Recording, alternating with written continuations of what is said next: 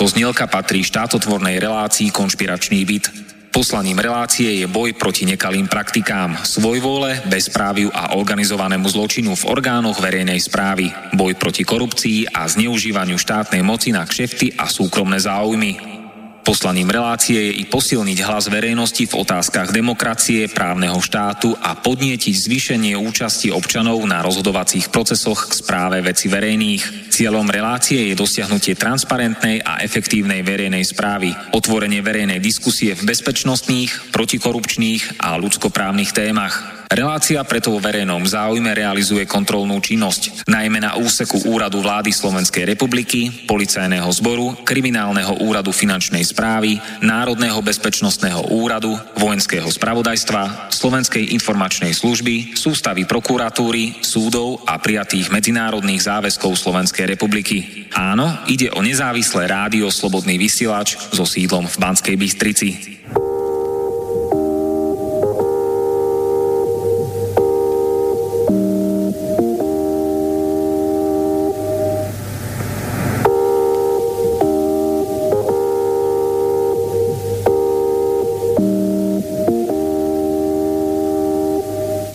Približne pred dvoma týždňami boli voľby do Európarlamentu.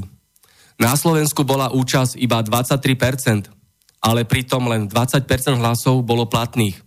3% ľudí odovzdalo neplatný hlas. V úplnom súčte teda 80% ľudí na Slovensku bojkotovalo eurovoľby.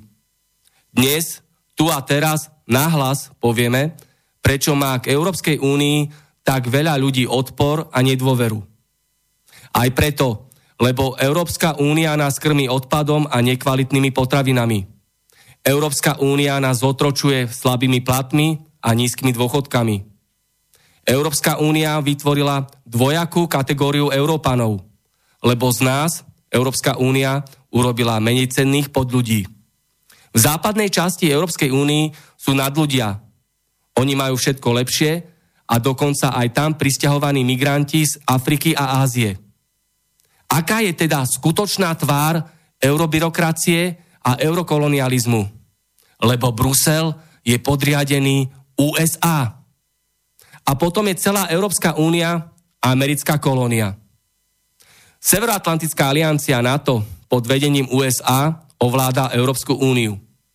USA vedú hybridnú vojnu v Európskej únii ovplyvňujú všetky voľby a tak zasahujú do vnútorných záležitostí Európskej únie. Nemecko je okupovaný štát americkou armádou a americkou diktatúrou. Ale nie len Nemecko. Kiska a Fico spolu poslali slovenských vojakov na východný front k hraniciam Ruskej federácie v Lotisku. Pelegriniho vláda nakupuje americké stíhačky, americké zbrany, zbrane po Slovensku sa premávajú americké tanky, americké vrtulníky, americkí vojaci, americké rakety a vo Vajnoroch, mestskej časti Bratislavy, je oficiálna americká základňa. Ale koľko je tých neoficiálnych, utajených základní na celom Slovensku? Ministerstvo obrany Slovenskej republiky pod vedením Dankovej Slovenskej národnej strany zarito mlčí a všetko schováva pod prísne tajné informácie, aby sa nič nezverejnilo. Ale dokiaľ bude Brusel pod vplyvom USA, tak sa budú v Európskej únii ignorovať európske záujmy. A naopak sa budú uprednostňovať vojenské, obchodné a strategické záujmy USA. Európska únia je tak na najlepšej ceste, aby sa stala americkým boiskom. Od roku 2004, čo je Slovenská republika členom Severoatlantickej aliancie NATO, v ktorej šéfuje USA, nás takéto členstvo stálo tak veľa peňazí, za ktoré sme mohli mať stovky a stovky kilometrov nových diálnic, nové krajské nemocnice, nové domovy dôchodcov a školy a škôlky pre deti v každom okrese. Preto Európska únia musí chrániť ľudské práva Európanov, to je základná povinnosť Európskej únie. Ale situácia je chorá. Z Európskej únie vyrástla obrovská bytovka pre nelegálnych migrantov z Afriky a Ázie. Prečo vláda Európskej únie v Bruseli vytvorila dvojakú kategóriu občanov Európskej únie. Dvojakú kvalitu potravín a dvojakú výšku platov a dôchodkov. Prečo Európska únia podporuje mediálnu korupciu, politické mimovládky a tzv. liberálov? Preto je už čas najvyšší, aby Európska únia mala zdravý rozum a geopolitickú rovnováhu, lebo Európania potrebujú skutočne fungujúcu, bezpečnú, demokratickú, bohatšiu a spravodlivú Európsku úniu. Po dvoch týždňoch sme sa opäť všetci stretli v známom konšpiračnom byte v Bratislave. Máme 16.00, je štvrtok 6. júna 2019 a do 18.00 budeme otvorene a bez cenzúry dekonšpirovať, odhaľovať a objasňovať aj tieto dnešné témy. Protieurópsky podvod sa volá Brusel. Mafia, korupcia a triky v eurofondoch. Dvojaké potraviny, platy a metre. Kto vládne v Európskej únii? Európska komisia? Som protimafiánsky novinár, moje meno je Martin Bavolár a tu sú so mnou moji dnešní traja hostia. Milan Kršiak. Mám sa predstaviť? No samozrejme, treba povedať o sebe. Ja som si tu uviedol do uputávky, že si z odboru rozpočtu Európskej únie a občianský aktivista a máš o, toľko rôznych titulov, že radšej ty povedz o sám o sebe, odkiaľ ich máš a čo si. E, dobre, tak pozdravujem vás, vážení poslucháči.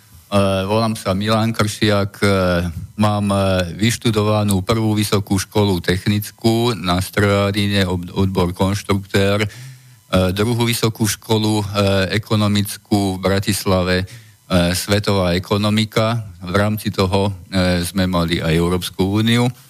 Ďalej mám v Chicagu vyštudované financie, doktorát na Floride, e, doktor honoris causa z ekonomie. E, to, že mám tam ešte titul e, MSC MBA, to sa nepoužíva ing v Amerike alebo v Bruseli alebo v Anglicku, pretože tam sa píše MSC ako strojný inžinier a MBA tam sa píše ako ekonomický inžinier. A ešte nám povedz krátke, kde si všade pracoval, akých funkciách a akú problematiku si riešil? No tak te, tejto e, európskej e, záležitostiam európskym sa venujem asi tak 20 rokov. E, na začiatku som pracoval na prístupovej kapitole e, na UNMS, čo sa týkalo certifikovaní niektorých výrobkov. E, potom na ministerstve financí... Môžeš rozvinúť tie skrátky, aby poslucháči vedeli? No, tak e, E, Ústavu metrológie, normalizácia skúšobníctva. E, tam e, sa robila certifikácia výrobkov a jednotná certifikácia pre celú Európsku úniu. To znamená, že keď je jeden výrobok z tretich krajín certifikovaný v ktorejkoľvek krajine, štátnom alebo autorizovanom ústave, tak e, certifikát platí pre celú Európsku úniu. Na to sme pristúpili uh, už uh, počas uh, vyjednávania vstupu do Európskej únie, čiže keď sme vstupovali v 2004, už to bolo platné a už to vtedy fungovalo. Takže si pôsobil aj v rezorte financií? V rezorte financií som pôsobil od roku 2003.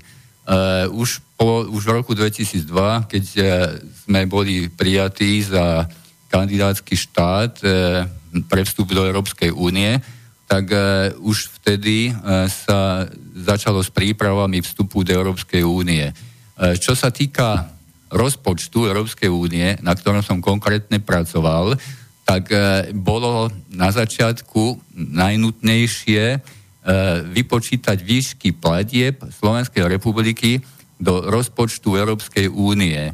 To znamená, že najprv sa musel zostaviť e, kompletný celý systém, finančný systém vzťahov medzi Slovenskom a Európskou úniou.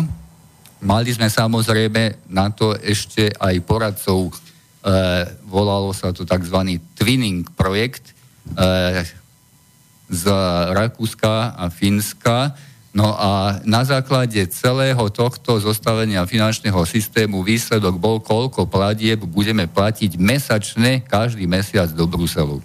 Do rozpočtu Európskej únie? Áno. A ešte nám povedz, ktorých ministrov financí si zažil? E, vtedy v tom čase, keď sme pristupovali, bol minister Mikloš, e, potom bol minister Počiatek, toho sme málo videli v robote, ten sa moc v robote neukazoval a posledný bol minister Kažimír. Dobre, k tomu sa potom všetkému ešte bližšie dostaneme. Ďalším hostom je Peter Puškár, vedúci advokátskej kancelárie, podnikateľ a politický aktivista. Ahoj Peter. Ahoj, ahojte. Uh, dobrý deň všetci posluchači. Ďakujem Martin za pozvanie. Uh, v podstate um, informácie o mne sú dostatočne známe a kontroverzné.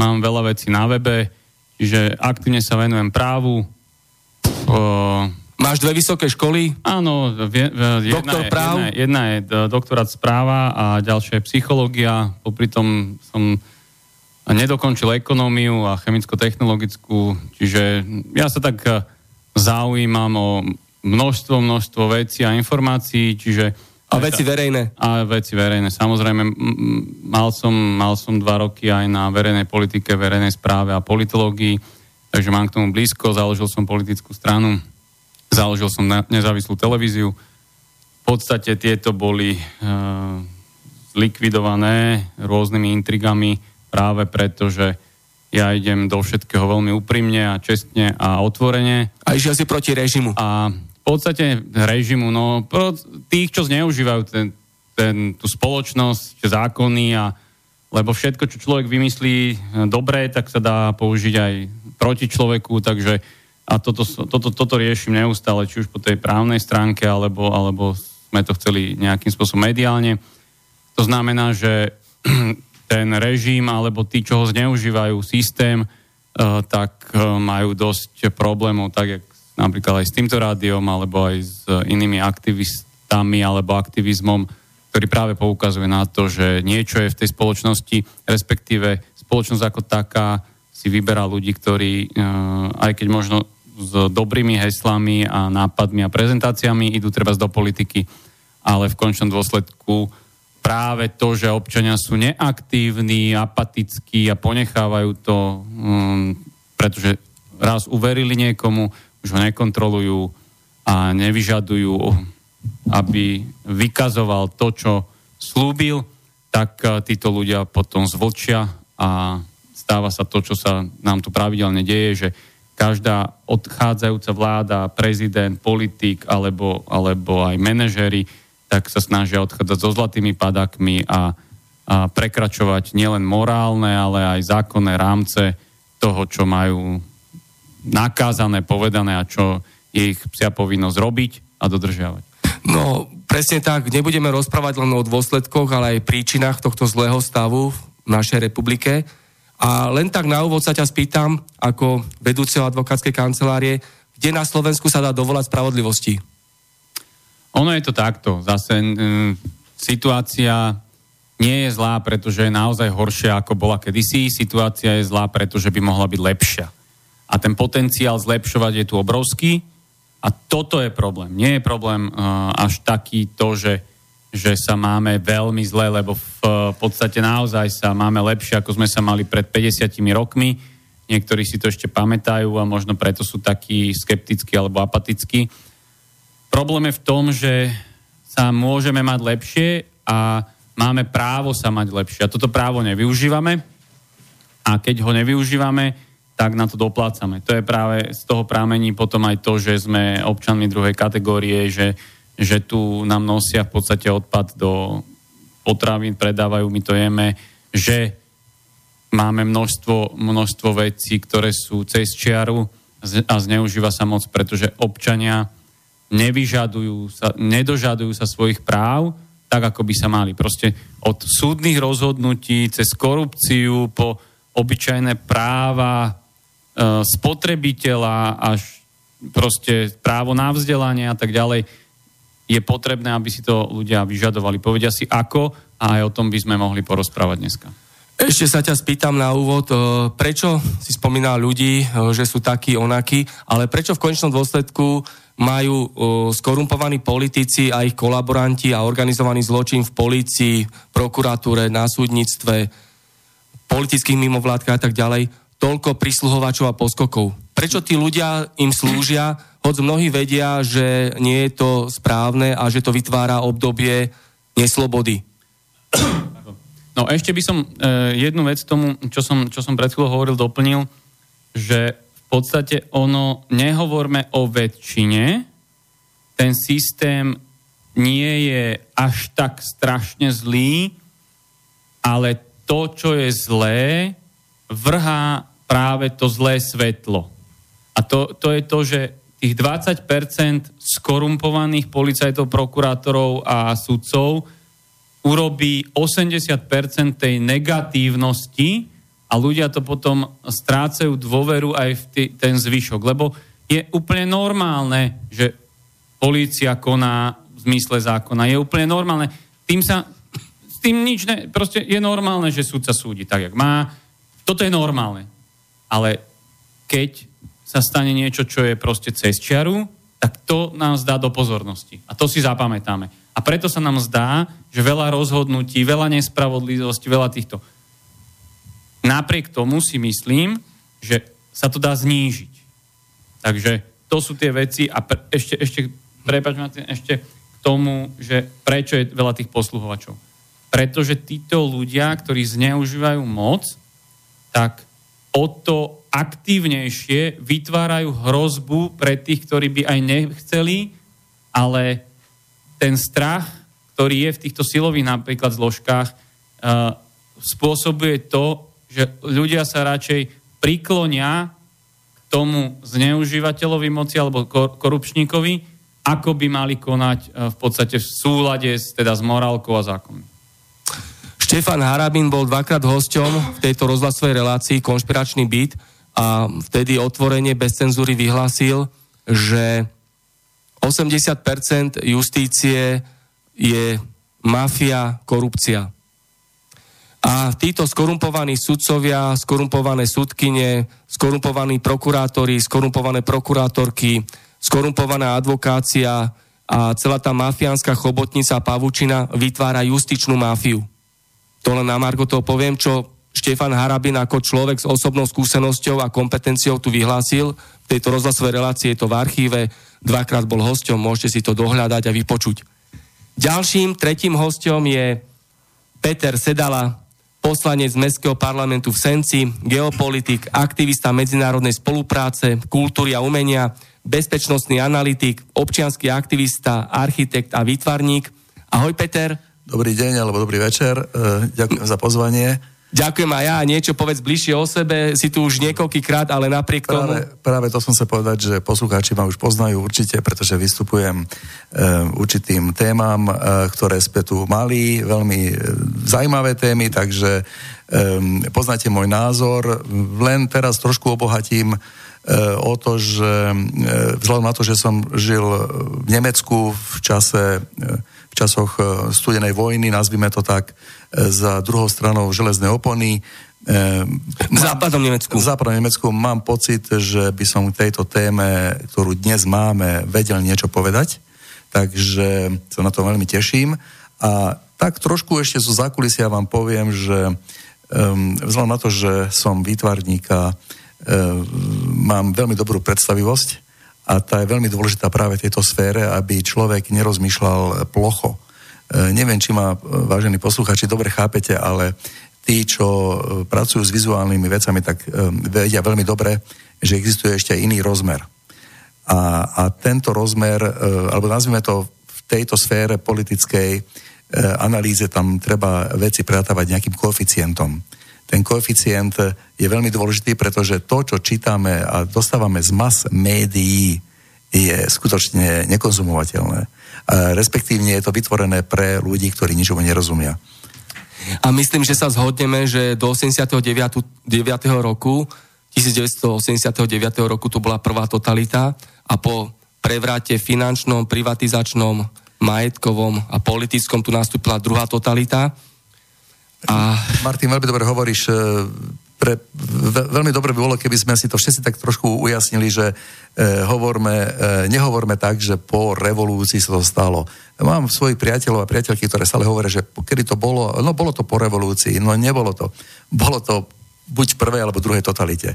Takže... No, jasné, že e, skorumpovaní politici tomu dali prívlastok revolúcia a urobili z toho ešte štátny sviatok. No však, e, a dali tomu nežná revolúcia, hej, aby to ešte nafúkli. No, pozri, pozri, pozri sa. To je sviatok pre nich, že môžu oficiálne rozkradnúť si. Presne tak, to je sviatok skorumpovaných politikov. Tak, že vtedy sa im otvorili tie Vtedy sa im otvorili tie možnosti, že nemuseli tie stranické aparátnici no, proste mať len dáču oficiálne, nejakú chatku a svojho šoféra na Volge, ale môžu si mať svoj Mercedes, neplatiť dane a mať tú moc neobmedzenú naozaj.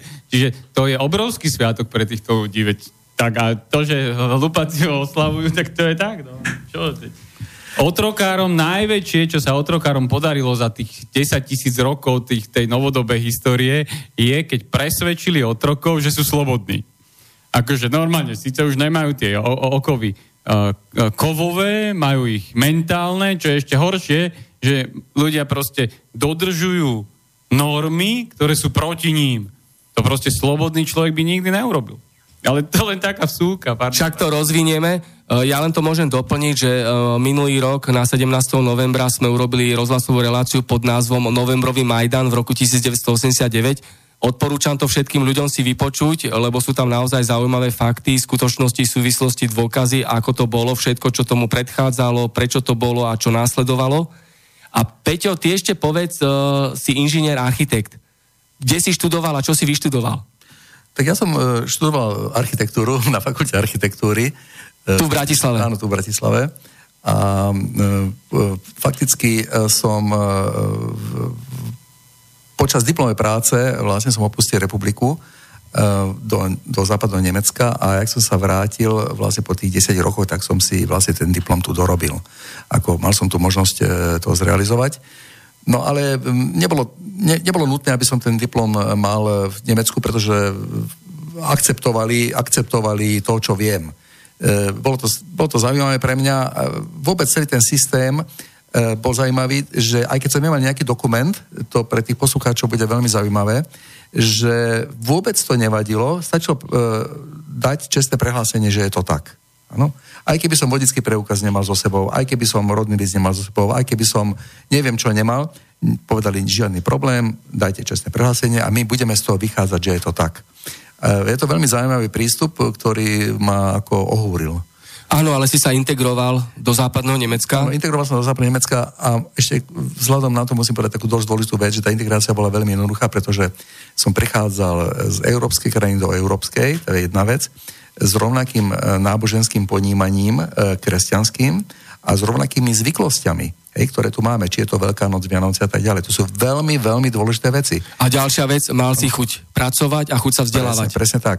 To znamená, že toto sú veľmi dôležité veci, čo, e, čo Európska únia momentálne nechápe, alebo to, nazvime to takto, Brusel nechápe, že ľudia, keď prídu s inými zvyklostiami, rozbijú ten pôvodný systém. E, predstavte si, že máme štedrý večer, e, všetko je, je to tichá noc e, a, a, a, a, a, a Turci majú, ja neviem, alebo iný národ majú proste oslavy a majú otvorené reštaurácie a oslavujú. Takže miesto toho ticha je tam hluk. Ano? A zase opačne, oni majú zase svoje sviatky e, islámske, po, poviem, hovorím príklad, a my, e, my máme vtedy zase iné aktivity. Takže toto sú tie nezhody a z toho samozrejme môže vzniknúť veľký problém. Ja by som k tomu dal ešte taký obrazový príklad zo zoológie. Keby v zoologickej záhrade boli všetky zvieratá v jednej klietke, ako by to dopadlo asi? Tak toto je veľ, veľmi, príjemné, veľmi príjemné porovnanie a veľmi vystižné. Ja mám, e, cestou sem som také vymyslel jedno iné prirovnanie, že mm, predstavte si, že jedna ulica, hej, kde je poviem príklad 50 domov e, a je tam, tam 4, 4 rodiny Novákových, tak by sme to nazvali, nazvali spoločenstvo Novákových, poviem príklad. Všet, e, by sme urobili také združenie a všetky ostatné doby by sa prispôsobili, museli by si prispôsobiť e, fasády, e, museli by si prispôsobiť aj určité zvyky, dokonca by sme zasahovali do ich životov, takým spôsobom, že by sme určovali, e, čo, aký budú mať jedálny lístok a tak ďalej a tak ďalej. No a zrazu by to bolo vlastne Združenie Novákových a mám taký pocit, že veľmi rýchlo by sa prišli by problémy a toto je presne to, že ľudia sú individuálni a základom štátu je rodina. V rodine je to normálne, že sú určité hierarchické a určité aj disciplinárne e, mechanizmy. A to je úplne normálne. A proti tomuto samozrejme ten mainstream bojuje. Ja som zažil sám v Nemecku antiautoritatívny typ výchovy detí. To znamená, keď som to videl, tak mi bolo zle. A toto sú presne tie dôsledky spoločnosti, ktoré teraz tu máme. A o tom všetkom budeme aj rozprávať v našej diskusii, do ktorej sa môžete rovnako všetci zapojiť, preto nám telefonujte alebo píšte priamo do konšpiračného bytu na telefónne číslo 0951 15 3919 alebo na mailovú adresu studiozavináč.slobodnyvysielač.sk Európska únia a jej hlavné mesto Brusel musí už konečne vrátiť Európanom ľudské práva a demokraciu. Vypočujte si dôvody a príčiny. Prečo v Európskej únii sme obyvateľmi druhej kategórie? Kto a prečo v Bruseli takto rozdeluje a trhá Európsku úniu? Komu to vyhovuje a kto to vymyslel? Prečo my musíme jesť potraviny horšej kvality? Tá lepšia je v západnej časti Európskej únie. Prečo my máme nesmierne nižšie platy a dôchodky aj po 15 rokoch členstva v Európskej únii? Prečo ekonomickí migranti z Afriky a Ázie majú viac práv a finančnej podpory ako my občania z východnej časti Európskej únie? Predsa v prvom rade sa musí Európska únia postarať o svojich občanov, o mladé rodiny, zvýšiť podporu pôrodnosti európskych národov. Európska únia musí zrovnoprávniť všetkých pracujúcich ľudí a dôchodcov v celej Európskej únii. Rovnako Európska únia sa musí tiež postarať o riešenie problémov neprispôsobivými asociálmi na Slovensku. A až potom môže Európska únia uvažovať nad pomocou ľuďom z Afriky a Ázie ale iba a len do tých štátov, odkiaľ títo migranti prichádzajú, aby si riešili migranti svoje problémy doma a nie ich ťahali do Európskej únie. Prečo v Európskej únii neexistuje európska demokracia a neplatia naše ľudské práva? Kde v Európskej únii a na Slovensku sa dá dovolať spravodlivosti? Je tu genocida európskych národov. Švédi, Nemci, Holandiania, Angličania, Španieli, Nóri, Francúzi, Belgičania, a ako národy zaniknú v priebehu 50 rokov. Podľa Európskej únie na Slovensku pred eurofondami nič nebolo. Všetko je na Slovensku len a iba vďaka eurofondom. Všetci dobre vieme, že je to klamstvo. Pritom každý rok musí Slovensko odovzdávať členský poplatok do Európskej únii vo výške miliardy eur. Ale po odchode Veľkej Británie z Európskej únii to bude už o štvrť miliardy viac. Ďalšia miliarda na nezdanených príjmoch odchádza zo Slovenska do cudziny. Pretože všetky zahraničné firmy, ktoré na Slovensko pustili Zurinda, Fico, Radičova, Pelegrini a dali im daňové prázdniny, štátne dotácie, dostali úrodnú pôdu, na ktorej vybudovali svoje továrne a sklady, tak tieto zahraničné firmy zdierajú a zotročujú občanov Slovenska. A stále viac robotníkov z Ukrajiny, Rumunska, Srbska a tak ďalej ktorí robia za slabé platy alebo za minimálnu mzdu. A takto zahraničné firmy dosahujú fantastické príjmy, ktoré ale zdaňujú doma, vo svojich krajinách alebo v daňových rajoch. A zo Slovenska utekajú ďalšie miliardy eur preč. A takto zahraničné firmy rabujú, okrádajú, okrádajú a dráncujú Slovensko. Európska únia zničila slovenské polnohospodárstvo. Musíme dovážať drahé a nekvalitné potraviny z cudziny, lebo by sme nemali čo jesť. Museli sme sa stať energeticky závislí na Európskej únii. Sprivatizovali sa vodárne, plinárne, bankovníctvo. Všetko išlo do zahraničných rúk, aby sme boli zotročení a stali sa kolóniou. 400 tisíc občanov Slovenskej republiky z politických a pracovných dôvodov odišlo zo Slovenska do cudziny.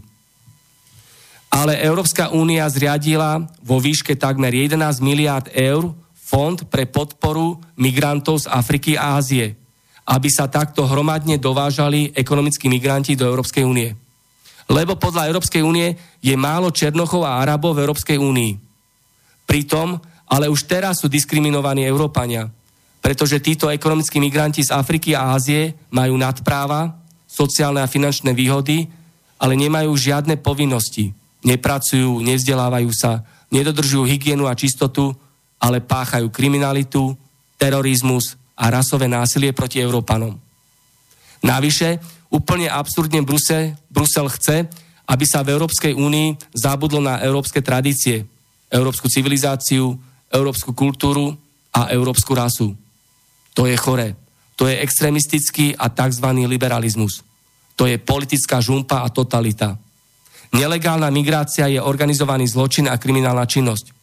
Nelegálnu, fanatickú a radikálnu migráciu riadia a organizujú, organizujú diktátori, ktorí majú mocenské ambície v Európskej únii.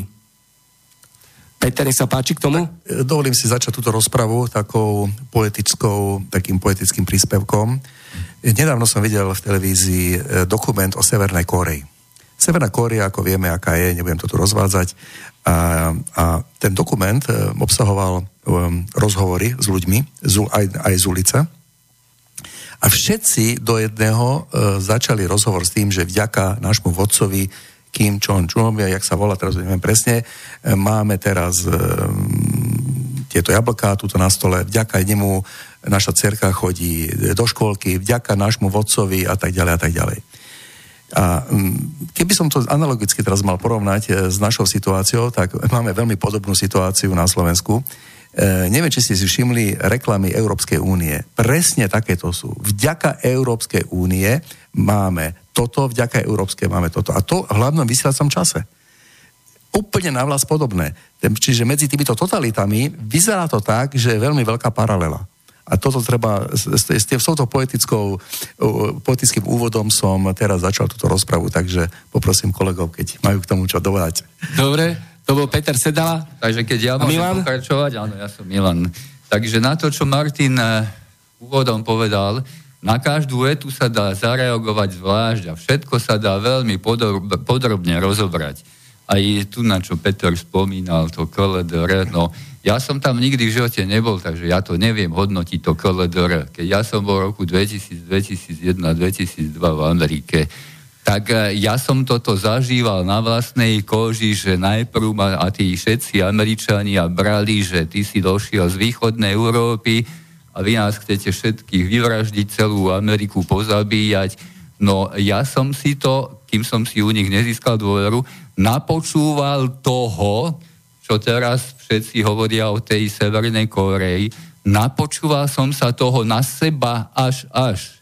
To znamená, že kým sme my nevstúpili do e, Európskej únie, tak v Amerike nikde nikto nepovedal ani jedno jediné slovko o Severnej Kóree. Až keď my sme vstúpili do e, Európskej únie, sa to zmenilo, že je teda tá zlá Severná Kórea. A lenže ja som v Koreji nebol, nikdy v živote, takže ja ju hodnotiť nebudem, ja o tom neviem. Na iné veci, keď som m- mohol zareagovať, tak to by som vedel okamžite hneď, keď to Martin hovoril, ale to e, medzi časom povedal toľko veľa tém, že to sa nedá na viacej tém reagovať. Kľudne vyber niektoré z nich a... E, no vyberiem napríklad tú tému, e, tú moju rozpočtovú, že odvádzame do toho rozpočtu Európskej únie zhruba tú jednu miliardu ročne. E, platí sa každý mesiac, e, je systém nastavený tak, že prvý deň mesiaci vždycky musí odísť tá splátka, e, tá splátka nemusí byť rovnaká, vždycky sa prepočítava každý mesiac v Eurostate, no ale zhruba to tak vychádza. To znamená, že keď Martin povedal asi 1 miliarda ročne, ale okrem toho, to nie je ako také banálne číslo, čo spomenul. To sú ďalšie miliardy, ak nie desiatky miliard, pretože tí, ktorí majú pamäť a nenarodili sa po roku 2000, tak tí dobre vedia, aké množstvo podnikov sme mali na Slovensku. Ja som ešte vtedy robil v zts To bol obrovský veľký strojársky podnik, ktorý vyvážal e, stavebné a iné stroje do 80 krajín sveta. My sme mali obrovsky vysoké, veľké príjmy devízové a tieto najziskovejšie firmy museli, by, museli byť po roku 1990 zlikvidované. U nás boli zničené všetky firmy, ktoré e, vytvárali nejaký produkt. A mm, všetky boli nahradené. Niektoré boli proste e, sprivatizované a niektoré boli odovzdané doslova za babku tým zahraničným konglomerátom alebo korporáciám. To znamená, že keď bola ZTS kon- konkurentom Caterpillaru, tak musela sa ZTS zlikvidovať. A nastúpili tieto zahraničné firmy. To v každom odvetví takto bolo. To znamená, že keď naše príjmy teraz vlastné neexistujú, tak všetky tie e, zisky, ktoré vytvárajú zahraničné firmy s manufaktúrami na Slovensku, alebo e, ručnou prácou, alebo montážnymi pásmi na Slovensku, to je nekvalifikovaná práca, lebo kvalifikovaná bola zlikvidovaná, tak všetky tie zisky odchádzajú preč. A to nie je jedna miliarda. To sú e, desiatky, uh, neviem, kto to počítal, uh, belgický ekonóm, aj uh, Česi to zverejňovali, že to sú aj za Českú republiku stovky miliárd. To nie je jedna miliarda, to je ďaleko viacej. E, dám slovo teraz e, niekomu inému možno, lebo neviem sme prejsť z jednej témy na druhú. Nie, ja sa len spýtam, že uh, mohli by sme zamyslieť sa nad tým, že akú vôbec budúcnosť má Európska únia a môžeme, však pred vysielaním si spomínal, ako vznikla Európska únia, tak to potom môžeš tak v skratke povedať. A ako vlastne sa vytvára Európska komisia, ako sa vytvárajú tie generálne riaditeľstva, tie jednotlivé agentúry, ako sa personálne obsadzujú, či vôbec to odzrkadluje volebnú vôľu občanov, obyvateľov Európskej únie, alebo to je nejako zákulisne, direktívne dosadené bez ohľadu na politickú volebnú súťaž? No dobre, neviem, koľko budem mať na toto limit, aby som to povedal v skratke, alebo aby som odpovedal. No, odhľadnúť od toho, že tie existujú jasné faktá, ktoré hovoria, ako vznikla Európska únia, ale teraz otázka je, že či to našich poslucháčov zaujíma. E, to je tá, to, dávam takúto generálnu otázku, pretože e, radšej ako zaoberajme sa s takými, naš, e, s takými, takými našimi svojskými pohľadmi na túto vec, tako, takým sedliackým rozumom. Zamyslíme sa nad celou touto procedúrou, ktorá tu nás e, ako zomlela, dal by sa povedať, ten, e, hlavne tento náš národ je momentálne veľmi skúšaný. A e, ja e, budem teraz veľmi krá, krátko to poviem, že môj názor na Európsku úniu je veľmi, veľmi negatívny. E, ja poviem aj prečo. Pretože tu e, minule sme si, minulé relácii dali takú otázku, že čo priniesli Spojené štáty pre, e, pre svet. A nevedeli sme na nič prísť. Hej. Niekto tu, myslím, že hovorí, že Coca-Colu, alebo ja neviem, čo všetko tu, ako, ale to sú všetko také talafatky. Ale teraz tá otázka, že čo je skutočným prínosom Európskej únie. A z, zase, keď sa zamyslíme, tak zase musíme za to, že nič. Áno, veľké nič. Pretože to by sme mali tak či tak. Áno, bez Európskej únie. Tá otázka je teraz, že kto za tým stojí. Áno, stoja za tým nejakí ľudia, mali nejaké myšlienky a samozrejme sú zabalené do pekného obalu a tento obal predáva. Ale v skutočnosti sú to elity, sú to Spojené štáty, sú to, sú to je to, je to vlastne paralelný, e, paralelné vedenie Spojených štátov, ktoré e, bankovníci, korporátne firmy, e, Rothschildovské banky a tak ďalej a tak ďalej, ktoré potrebujú ovládnuť, e, ovládnuť tento svet a samozrejme nastoliť skutočne nový svetový poriadok. Na to potrebujú spacifikovať tieto štáty, znivelizovať ich, zvalcovať a určitým spôsobom ovládnuť priamým spôsobom a veľmi lacným pretože ako som už raz spomínal, že prísť do nejakého štátu a e, prísť, za vedením toho štátu a povedať im, vážený premiér, vážený pán prezident, e, chceli by sme tento váš štát kúpiť. Tak e, samozrejme, že nie je to možné a aj keby to bolo možné, tak e, sa robí to obrovské peniaze. Tak toto majú len za pár miliard. Áno. Takže takýto štát osvojiť si, zmanipulovať ho, rozbiť a prevziať, majú ho veľmi lacno. Takže toto je môj názor. No, Peter mi zobral slovo, takže nadviažem na to, čo som začal, že ľudia nevedia, čo je to Európska únia. A naozaj je dôležité tým ľuďom hovoriť, čo je to Európska únia. Pretože prídu eurovoľby, ako e, pred, pred dvomi týždňami boli a e, približené. A ľudia hovoria, že na čo mám ísť voliť, veď aj tak e, neviem, čo to je, aj tak tam tí naši poslanci nič neurobia. To práve preto, že nevedia, práve, že je dôležité, aby tí ľudia došli ku tým voľbám. Práve preto im e, treba vysvetliť, čo to je Európska únia. Nie len, že či na začiatku bola založená s dobrým úmyslom, alebo či sa po roku 2010 ja to tak e, z môjho pohľadu hodnotím, nastal ten zvrat, rúti do katastrofy alebo do seba zničenia. E, aj to treba ľuďom vysvetliť, aby prišli na tie eurovoľby, že má to význam, e, aj ten jeho hlas, aj ten jeden poslanec, aj tých 10-15 poslancov, keby sme mali len 14, tak aj tak má význam, pretože prechádzajú niektoré smernice a nariadenia, rozdielom troch alebo štyroch hlasov prednedávnom bola schválovaná smernica v IT sektore, prešla rozdielom štyroch hlasov. A my máme 14 europoslancov, no tak nemá význam ísť voliť a e, vybrať si takých europoslancov, ktorých my tam chceme, ktorí nás budú zastupovať. A nie tieto záujmy, ako povedal Peter pred chvíľkou, že záujmy Američanov, e, záujmy. No bruselskí úradníci e, nie sú svojprávni, keď sú platení z týchto súkromných zdrojov. Takže oni, každý má dobrý plat, tak nechce si pokaziť ten plat, svoj vlastný.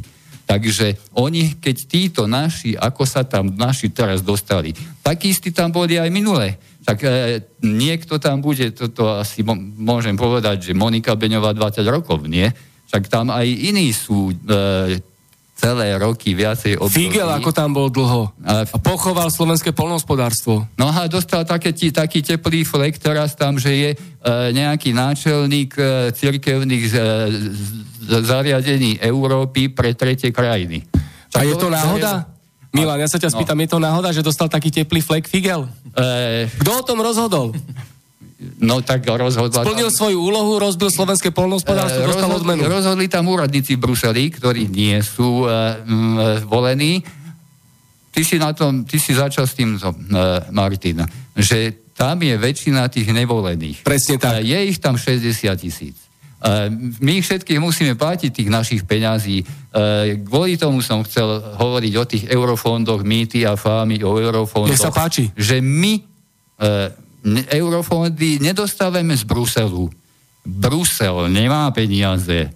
Uh, Brusel musí uh, mať príjmy od jednotlivých členských štátov. Tak ako slovenský rozpočet má príjmy, príjmovú časť, výdavkovú časť, tak Brusel vyberie peniaze, príspevky od jednotlivých štátov a uh, z toho môže platiť výdavky. Uh, pritom má vyrovnaný rozpočet. Nie je prebytkový, nie je deficitný, takže presne len toľko, koľko štáty do Bruselu dajú, odčítajú sa platy 60 tisíc zamestnancov, iné ďalšie výdavky a na e, réžiu a spotrebu a potom ten zvyšok sa vracia tým štátom. E, to by sa dalo vysvetliť tiež behom nejakých pár minút, že ako ten systém funguje, ale proste jednoducho, že Brusel peniaze nemá a eurofondy nám Brusel nedáva. My si tie peniaze odozdávame na účet e, v mene vedený v Európskej komisii a my tie peniaze čerpáme naspäť z tých našich peňazí. Pokiaľ my dostaneme napríklad 15 miliard e, možnosť čerpania a vyčerpáme z toho povedzme 50%, tak ten zvyšok nám prepadne a tie nevyčerpáme. Tam mám tu presné čísla, ale možno e, nebudem z časových dôvodov e, rozprávať, pretože máme viacej diskutujúcich. Kľudne tak v skratke to povedz, keď už si to začal. No tak poviem, tak poviem v skratke že od roku 2000, no máme obdobie teraz 7-ročné rozpočtové 2014 až 2020. Od roku 2014 až do roku 2020 máme nárok čerpať 15 miliárd. Teraz e, od roku 2014 do 2018 sme vyčerpali asi 13% 13 za koľko rokov a e, bolo to 1,9 miliardy. Z tých 15. No už pred voľbami, eurovoľbami už to bolo korigované, že už e, do eurovolieb bolo vyčerpaných v roku 2019 až 22 až 23% čo je 3 až 3,3 až 4,5 miliardy z tých 15 miliárd. To znamená, že keď by sme mali ešte za jeden budúci rok vyčerpať e, 11,5 miliardy, čo bolo na predošlé obdobie celé 7-ročné obdobie, a teraz, keď sme dokázali za 6 rokov vyčerpať len 3,5 miliardy, tak za jeden rok už vieme vyčerpať 11,5. No e, to je krásna propaganda e, Európskej únie o eurofondoch a znova má nám to prepadne ako v minulom období a znova tie peniaze odídu bohatým členským pokutu. štátom. Pokuty sa platia zvlášť, tie nie sú v tomto zahrnuté. No, za to, sa platia že to nečerpáme. Zo pokuty sa platia zo štátneho rozpočtu, tie sa no, neplatia z týchto peňazí. Ešte zaplatíme pokutu za to, že to nečerpáme. Áno, ale z iných fondov. To je jedno skáďal, ale platíme. No ale ide to zo štátneho. Áno, jasne. Ide to zo štátneho. Jasne. O tom hovorím, že z nás, od nás všetkých daňových poplatníkov... ešte zaplatíme pokutu za to, že to nečerpáme. Ale jeden balík sa dáva zo štátneho na e, účet Európskej komisie vedený vo štátnej pokladnici, lebo ministerstvo financí má tam vedený účet v štátnej pokladnici, tak aj ten je tam vedený v tej štátnej pokladnici. To je jeden balík tých peňazí. No, a tento je druhý balík, tento, čo ty, Peter, hovoríš, no. to je pokuta je z toho e, balíka ministerstva financí. Ale to je jedno, z akého je to balíka. To je z rozpočtu Slovenska. Takže všetko je z rozpočtu Slovenskej republiky. Aj jedno, no, aj druhé. platíme. Obidva, platíme, obidva si, je... platíme si odvody, platíme si pokuty, nejsme schopní čerpať no. eurofondy. Keď ich čerpame, tak, tak sú skorumpované e, a, a toto je celý problém. A toto všetko robí tú negatívny pohľad na, na Európsku úniu, pritom si to za to môžu domáci politici do veľkej miery, pretože keď má, odvedieme si 15 miliard a máme si ich načerpať a, a z toho zoberieme 3 a necháme tam 12, tak to není chyba Európskej únie. Není to chyba Európskej únie. To je chyba uh, politikov, čo tu sú a tých si volia občania. Presne si to pomenoval správne podľa mňa teraz. sú proste hlúpi a tým je to vybavené. A ja som politicky nekorektný, bohužiaľ, ale tak to je, pretože ja som, reálne v tej, tej politike nejakej bol, reálne som do toho investoval aj vlastné peniaze, reálne som e, nebol plátený oligarchami, pretože, pretože ja som sa, uh, robím stále politiku a občanský aktivizmus pre ľudí, lenže zistujem, že proste ľudia sú hlúpi a preto to tak vyzerá. Lebo keď sa dokáže 20% alebo 10%, ktorí v podstate vyhrávajú voľby. Vždy to bolo 10% ľudí, či to volili Smer, či to volilo uh, SDK. Ja sa ťa spýtam na to, ktoré voľby tu boli spravodlivé a slobodné? No ono, vieš... Uh, je tam rovnaká štartovacia čiara pre všetkých není, účastníkov? rovnaká, to je jasné, že není rovnaká. A ešte potom ďalšiu otázku mám. E, komu vyhovuje táto systémová korupcia ohľadne eurofondov a prečo Európska únia nemá žiadne kontrolné mechanizmy voči členským štátom? Má, má kontrolné mechanizmy. A sú funkčné? Uh, no nie sú funkčné, lebo napríklad... A prečo? Napríklad týchto, tieto čerpania a všetky tieto veci, to majú právo práve europoslanci. Práve europoslanci a naši europoslanci majú právo kontrolovať tie čerpania, všetky tie európske inštitúcie, čo sú na Slovensku a tieto európske peniaze. A oni to nerobia. Systém je založený uh, oveľa podrobnejšie, ako si teraz povedal. Uh, eurofondy sú skutočne uh, v súčasnej dobe zriadené na obrovskú korupciu, jednak vnútroštátnu a jednak medzištátnu. Musíme si uvedomiť, že aj tá bruselská korupcia tam existuje. Jasné, ale je v podstate uh, menšia, jak tá... Uh, no, tú vnútroštátnu my poznáme, lebo to vidíme.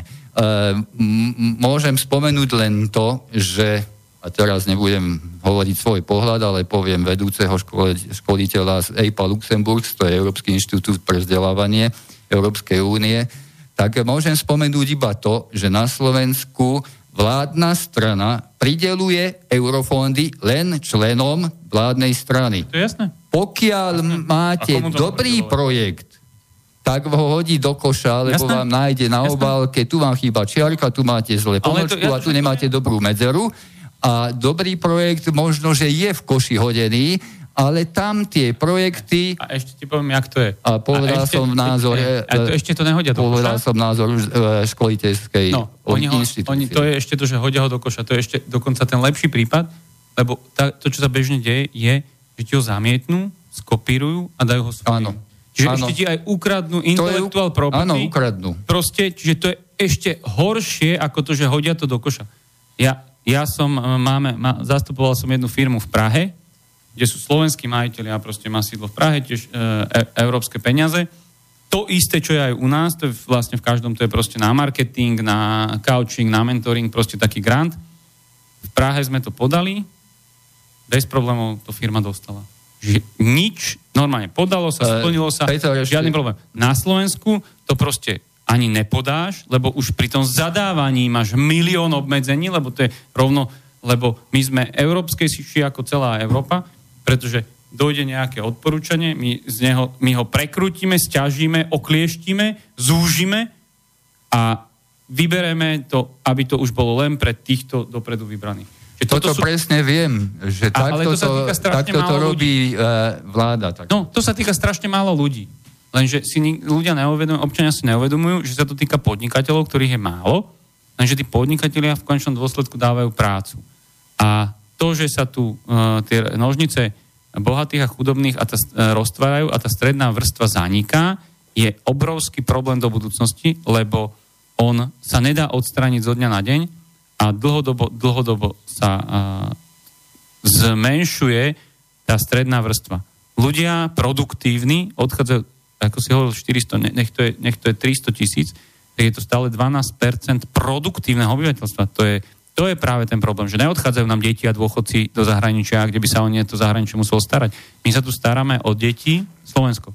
My sa tu staráme o deti a o dôchodcov, lebo aj keď majú dôchodok, teda majú almožnú dôchodcovia, nie, nie dôchodok, a predsa len aj to školstvo, aj keď nie je zadarmo, predsa len ten štát niečo na neho prispieva.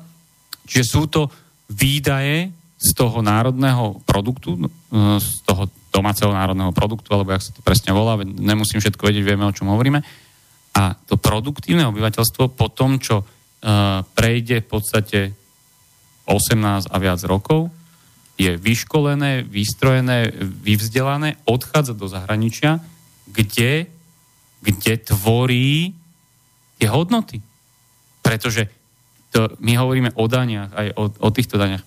Uh, stále sa bavíme dane tam, dane tam, aj, aj to, čo si hovoril, že dane sa uh, vynášajú. Daň z príjmu dneska v štátnom rozpočte nehrá žiadnu rolu.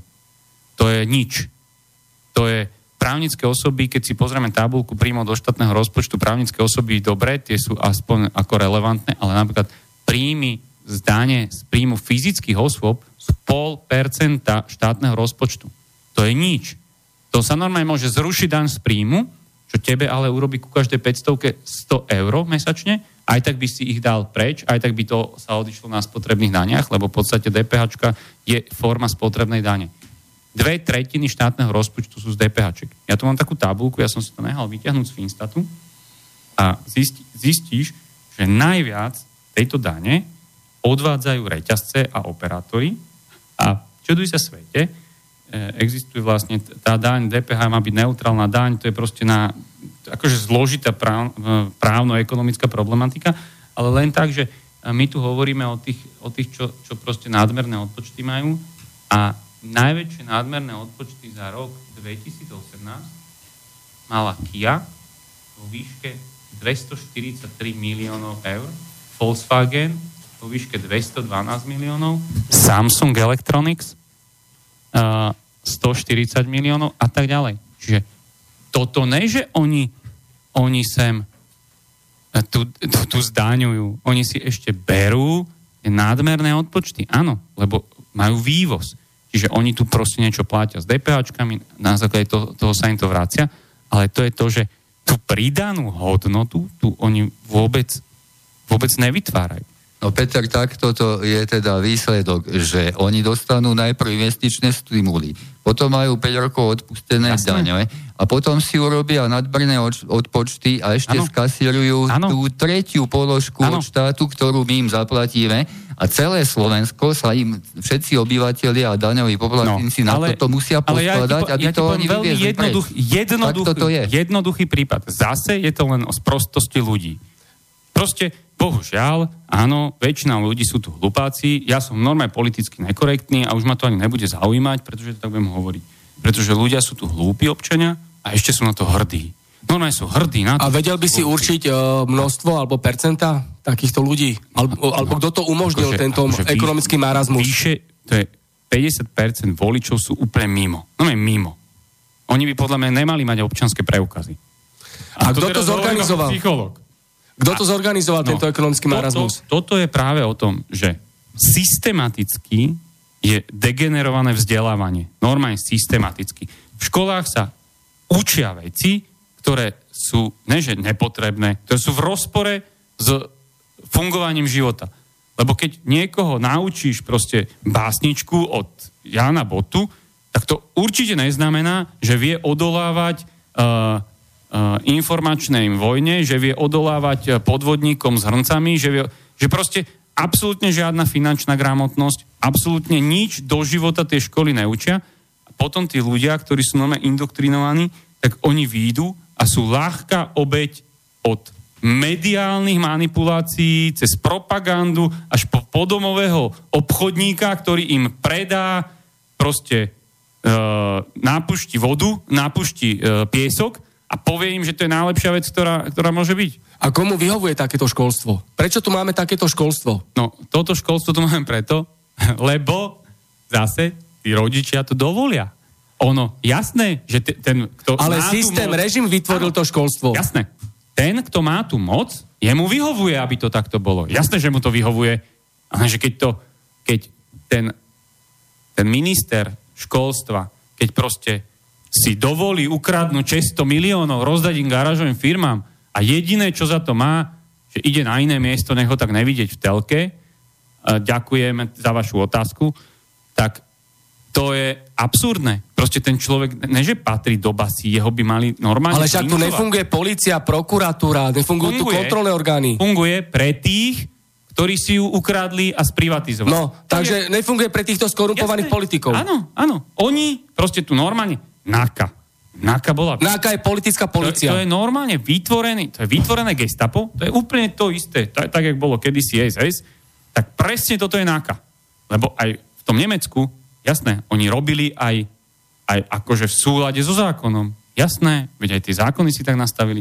Proste to je, to je celé absurdné, že NAKA, ktorá sa má venovať najzávažnejším trestným činom, rieši zase percentuálne nejaké množstvo proste politických a obchodno-konkurenčných objednávok. Lebo to není len politika. To proste e, akože normálne je, je konkurenčný boj. Niekto proste e, má niekoho, kto ovláda časť špecializovanej policie, čiže NAKY, a zabezpečiť zrušenie biznisu. Čiže to je není len politika. A samozrejme, ale je to lebo toto sú anomálie a samotné už slovo, že to je anomália, tak to není viac ako 50%. Áno? Čiže hovoríme o 20%. Fakt to nie je veľa, ale to deformuje celý štát. Pretože toto, jak si povedal, sa prelína, vlastne to súdnictvo má byť chrbtica právneho systému. A to keď máš každý piatý stavec pokazený, tak ti nefunguje tá chrbtica. A to je tých 20%. Každý piatý stavec. Tak to je. E, tak, e, vážený prítomný, e, takéto v podstate tento typ rozhovoru, ktorý tu vedieme, je veľmi potrebný. Ale zase na druhej strane chcem poukázať na to, že Zajtra mám kuklačov doma. No, chceme... Ja som naposledy, ja som v nedelu publikoval blog 10. apríla 2014 a 11. mi na, na, napratalo sa 50 kuklačov do domu. A o čom bol ten blog? O tom, jak sa rozkladá DPHčka. Presne, že teraz mi dajte prístup do, do, do systému a ja ti poviem, kto koľko na DPH ukradol presne. A všetko, kam išlo. To boli Zurindovci, to sú Smeráci. To tak je. Kontrolný no, výkaz, čo existuje, čo vedia podnikateľe. Vieš, to, to ani nebudem ľuďom vysvetľovať, čo je kontrolný výkaz, ale zjednodušene je to to, aby presne vedeli, kto môže dostať ukradnutý z DPH. Lebo na tej DPH sa ukradne asi 2 miliardy eur ročne. Ale toto sa neznížilo nejak marginálne. Akurát sa znížil počet tých, čo to vyberajú. Čiže už to nekradne 100 tisíc ľudí, ale už to kradne len tisíc. A to sú presne tí, ktorí majú tú vyvolení, orientáciu. Vyvolení. Naši ľudia. Krytie majú správne na organizovanom zločine. Áno, presne tak to je. Tak toto je. Dobre, môžem pokračovať? Nech sa páči. V podstate takto. Do týchto čísel a do takýchto schém treba trošku vniesať trošku také poézie. Ono, um, musíme si uvedomiť, že máme tu poslucháčov, ktorí sa týmto číslam nerozumejú. Sú takí, ktorí nevedia, čo je DPH a tak ďalej, tak ďalej. Tak skúsime vyniesť takú, takú poetičnosť. A ja by som um, povedal to asi takto, že celé, e, totiž takto korupcia a, a, alebo prostitúcia alebo problémy spoločnosti boli vždy a vždy budú. Záleží tá miera, ano, aká je. Jasné, len to chcem povedať, že ono svojím spôsobom my tu môžeme sedieť rok, dva, tisíc rokov, milión rokov, o milión rokov, keď sa tu stretneme virtuálne, tak e, spoločnosť bude mať e, veľmi, veľmi podobné problémy. Spoločnosť nebude. No alebo spoločnosť nebude. V roku tak, 2030 dobre. v bode 0 to prevezú okay. ro- roboty ano. a roboty záveru ľudí do klietok, lebo ľudí... Áno, dobre, dobre. Naozaj. Ako umelá inteligencia to vyhodnotí, lebo dneska není problém vyhodnotiť, kto najviac zničí planetu. Aký druh? Jeden jediný druh zničí planetu. Ktorý je schopný zničiť planetu? Len ľudia. Kto ju ničí najviac? Len ľudia. No. no umelá inteligencia proste príde, pozatvára ľudí do, do klietok, tak jak uh, my sme zatvorili opice a vybavené. Lebo, lebo to je normálne. Lebo veď keď sa zamyslíš nad tým, lebo umelá inteligencia nemá to, to vekové obmedzenie. Áno, čiže ona chce prežiť. Lebo o tom to je, že tak je nastavená. Človek proste jeden zo základných pudov e, je e, pud e, prežiť. A sorry, že som ti skočil do reči. OK, nič, nič, nič. No a, a si zober, že máš tú moc, že si, že tu budeš väčšine, áno, čiže ťa vôbec nič netrápi. A druhá vec je, že kto zni- jediný problém, že tu nebudeš, je, keď zanikne planéta. A čo urobíš? Vyhodnotíš si, kto tú planetu zničí, alebo ju ničí tak, že naozaj ju je schopný zničiť.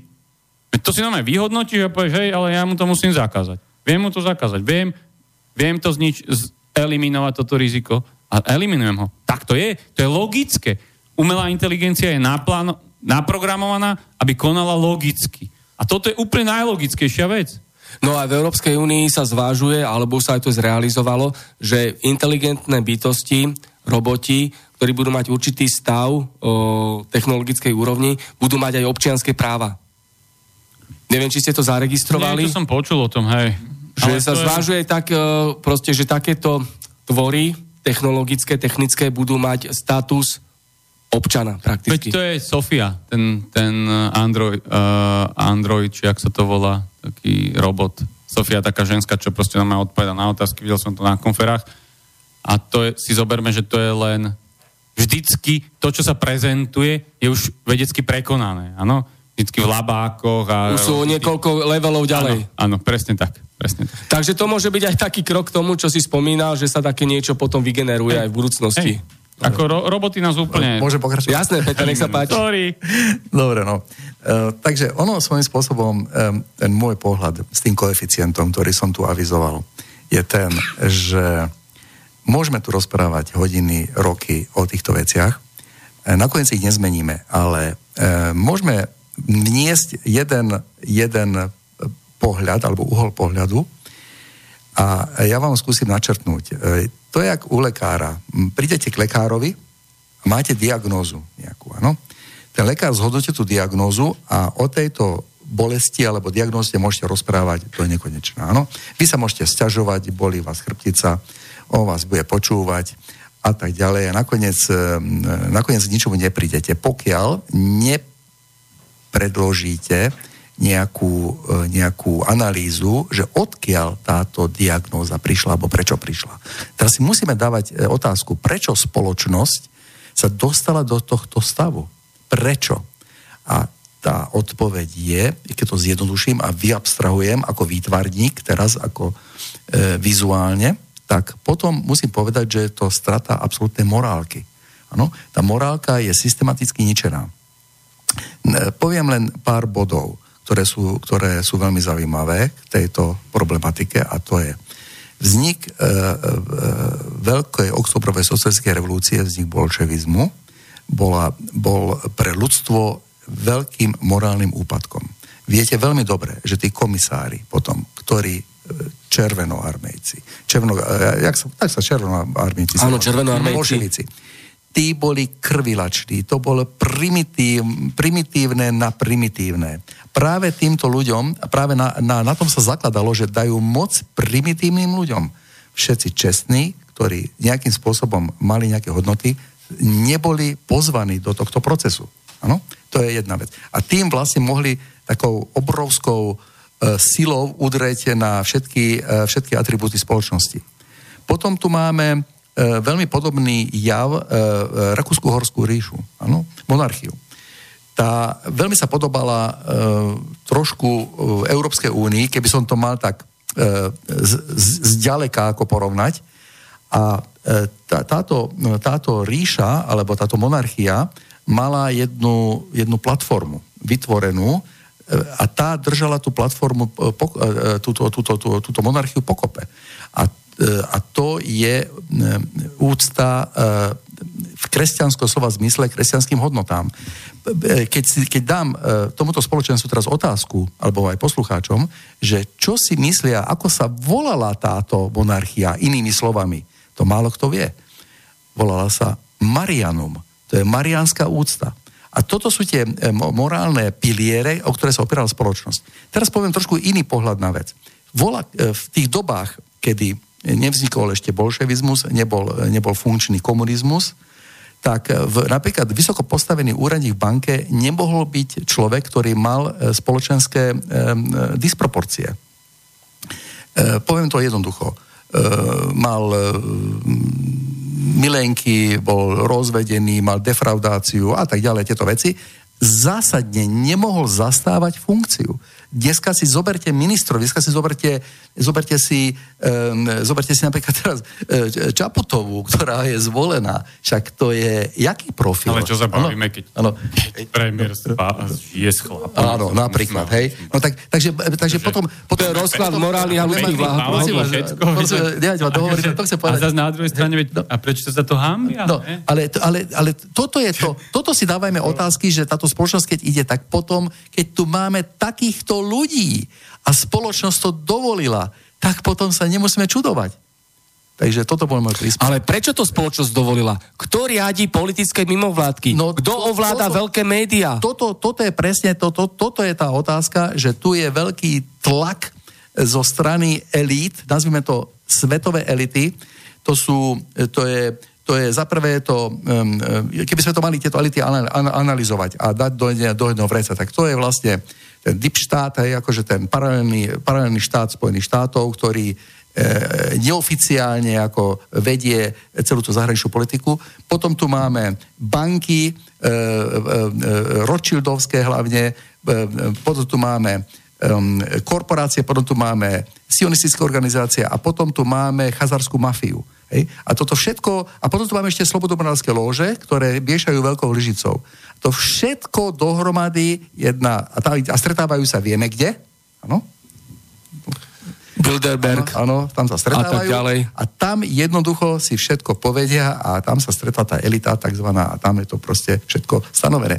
Takže my tu len konštatujeme niektoré veci a fakticky, ako hovorím, môžeme tu sedieť rok, milión rokov, to je jedno, ono pokiaľ to bude tak, jak to je, vždy budeme len tieto veci konštatovať. A ako von z toho? To je Aké sú riešenia a alternatívy? To nechám na svojich kolegov. Dobre, ja, ja dám teraz no, slovo Milanovi. Určite to treba zmeniť, pretože keď nebudeme sa o to zaujímať, tak uh, sme len poslucháči, trpitelia alebo uh, sklonené hlavy.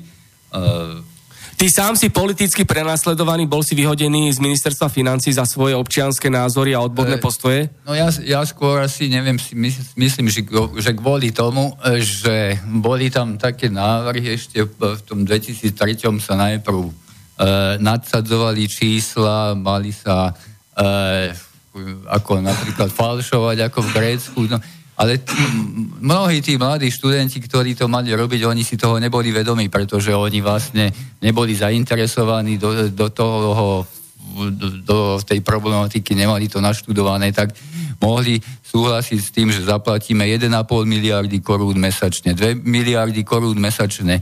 No, e, mne sa to podarilo znížiť na tých e, 1 miliardu 200 tisíc a potom to ešte išlo na menej ako 1 miliardu korún mesačne, ale podotýkam mesačne.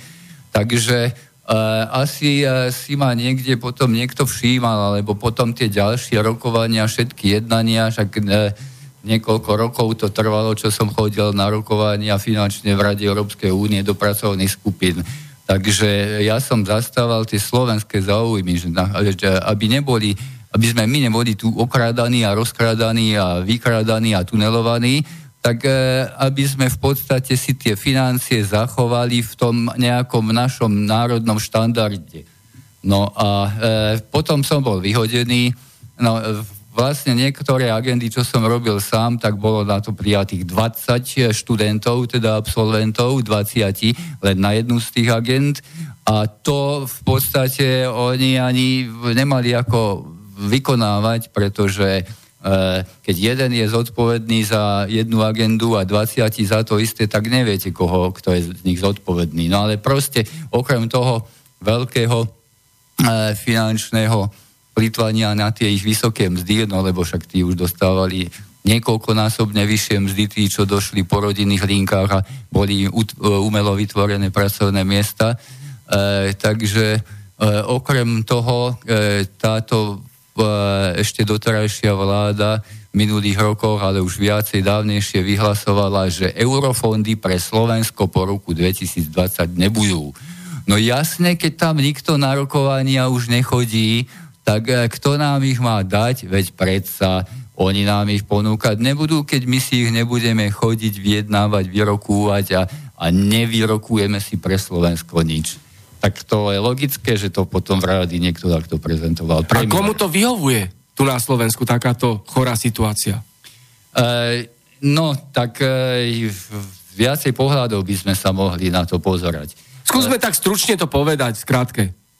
E, ja tak všeobecne poviem, že Peter rozprával o školstve, ďalší Peter e, iné témy rozoberal ale e, my sme tu v podstate donútení, dotlačení už tým Bruselom, že musíme to školstvo likvidovať. Občianské združenia, však tu sú všetky občianské združenia, tretí sektor kúpené, platené zo zahraničia.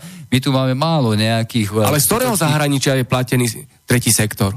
Ale každý je od niekiaľ. Niektoré sú z nadácie otvorej spoločnosti, niektoré sú z iných organizácií, niektoré sú priamo z amerických. E, a veľké médiá kto ovplyvňuje a riadi?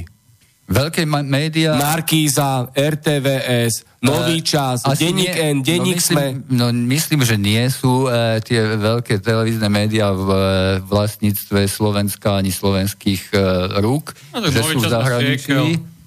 No ale... Uh, to sú, ale to sú záujmy. To, tak to, to sú figurky oligarchie. To, to, je, to ale... je tak, že, že, že dneska, dneska to není o tom, že, že či niekto má občanský alebo pás americký, alebo izraelský, alebo či má pás ruský, alebo proste dneska je to o tom, že uh, má prachy, má moc, tak sa zaraďuje do nejakých elít. No Slovenská republika nemá je... také veľké prachy ani v cel, celom ano, HDP, ani v no, nejakom presne, národnom dôchodku. Slovenská republika je, nemá Google také ako Slovensko, veľké ano. peniaze ako jeden človek z, treba z spoza Atlantiku. No, Carlos alebo, Slim napríklad, no. No, alebo, alebo aj e, mnohí iní, ktorí e, do Slovenska zasahuje, Carlos Slim nebude zasahovať, ten to nemá. Lebo sa mu nechce. Tomu sa nechce, ale sú iní, ktorí majú tak, viacej peniazy ako Slovenská republika. To je o tom, že niekto robí s autami, tak má autobazár, niekto robí s nehnuteľnosti, má realitku. No, ale chcel som politiku, na tvoje, na tvoje tak, tak zareagovať.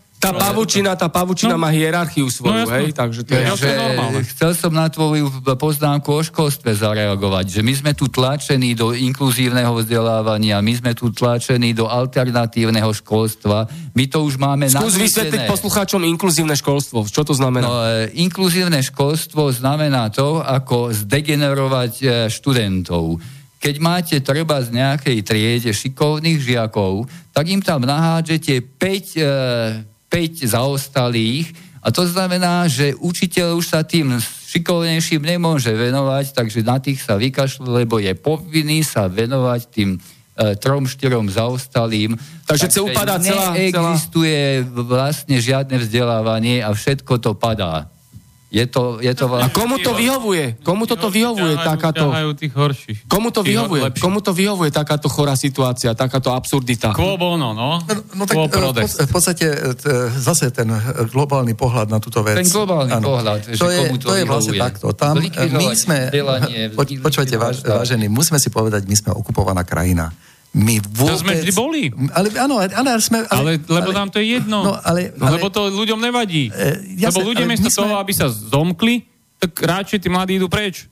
No počkajte, musíme povedať jednu vec, že od vzniku Slovenskej republi- republiky v 1993 do roku 2004 sme boli krajina, ktorá nebola členom Európskej únie ani žiadneho vojnového paktu. To znamená, že sme boli prakticky neutrálny štát, nezávislý Presne štát. tak. A fungovalo Slovensko. Áno. Fungovalo, e, hrubý domáci produkt rástol, všetko bolo v poriadku. Prečo sme sa my namočili do týchto vojensko-politicko deformovaných, e, retardovaných no, všelijakých sme boli, štruktúr? lebo sme e, boli vytipovaná krajina, ktorá je veľmi e, dôležitá pre ich záujmy, e, záujmy elít, hlavne čo sa týka m, polohy.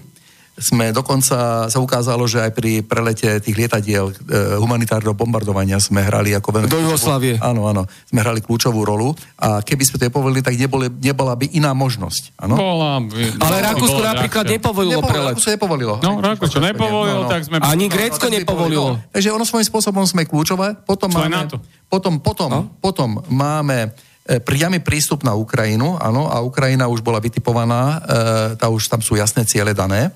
To znamená, že oni potrebujú priamy koridor. Potom máme veľmi dobré mm, nerastné suroviny, hlavne vodu. Tá voda bude hrať v budúcich... Kto máme?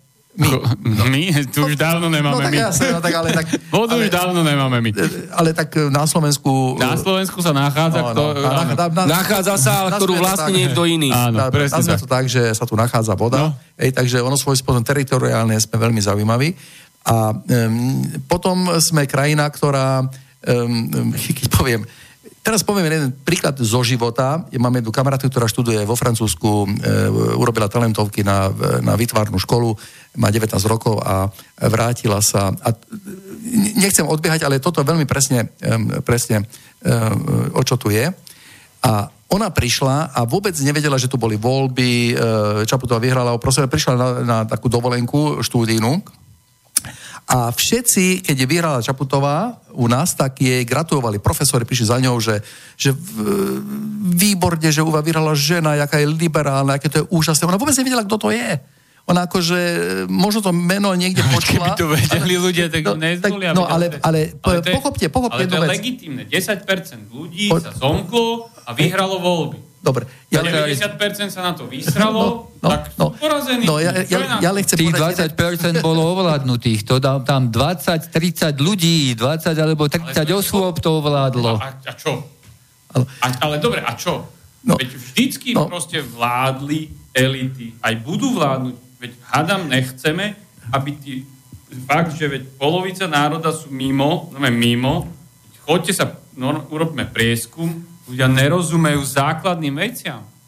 Oni nemôžu ani neže vládnuť. Ale prečo nerozumejú? Lebo tak ich vychovávajú médiá, politické mimovládky a deformované školstvo, ktoré slúži tomuto režimu skorumpovaných politikov a ich kolaborantov. Áno, presne tak. E, Môžem dohovoriť to, čo som chcel?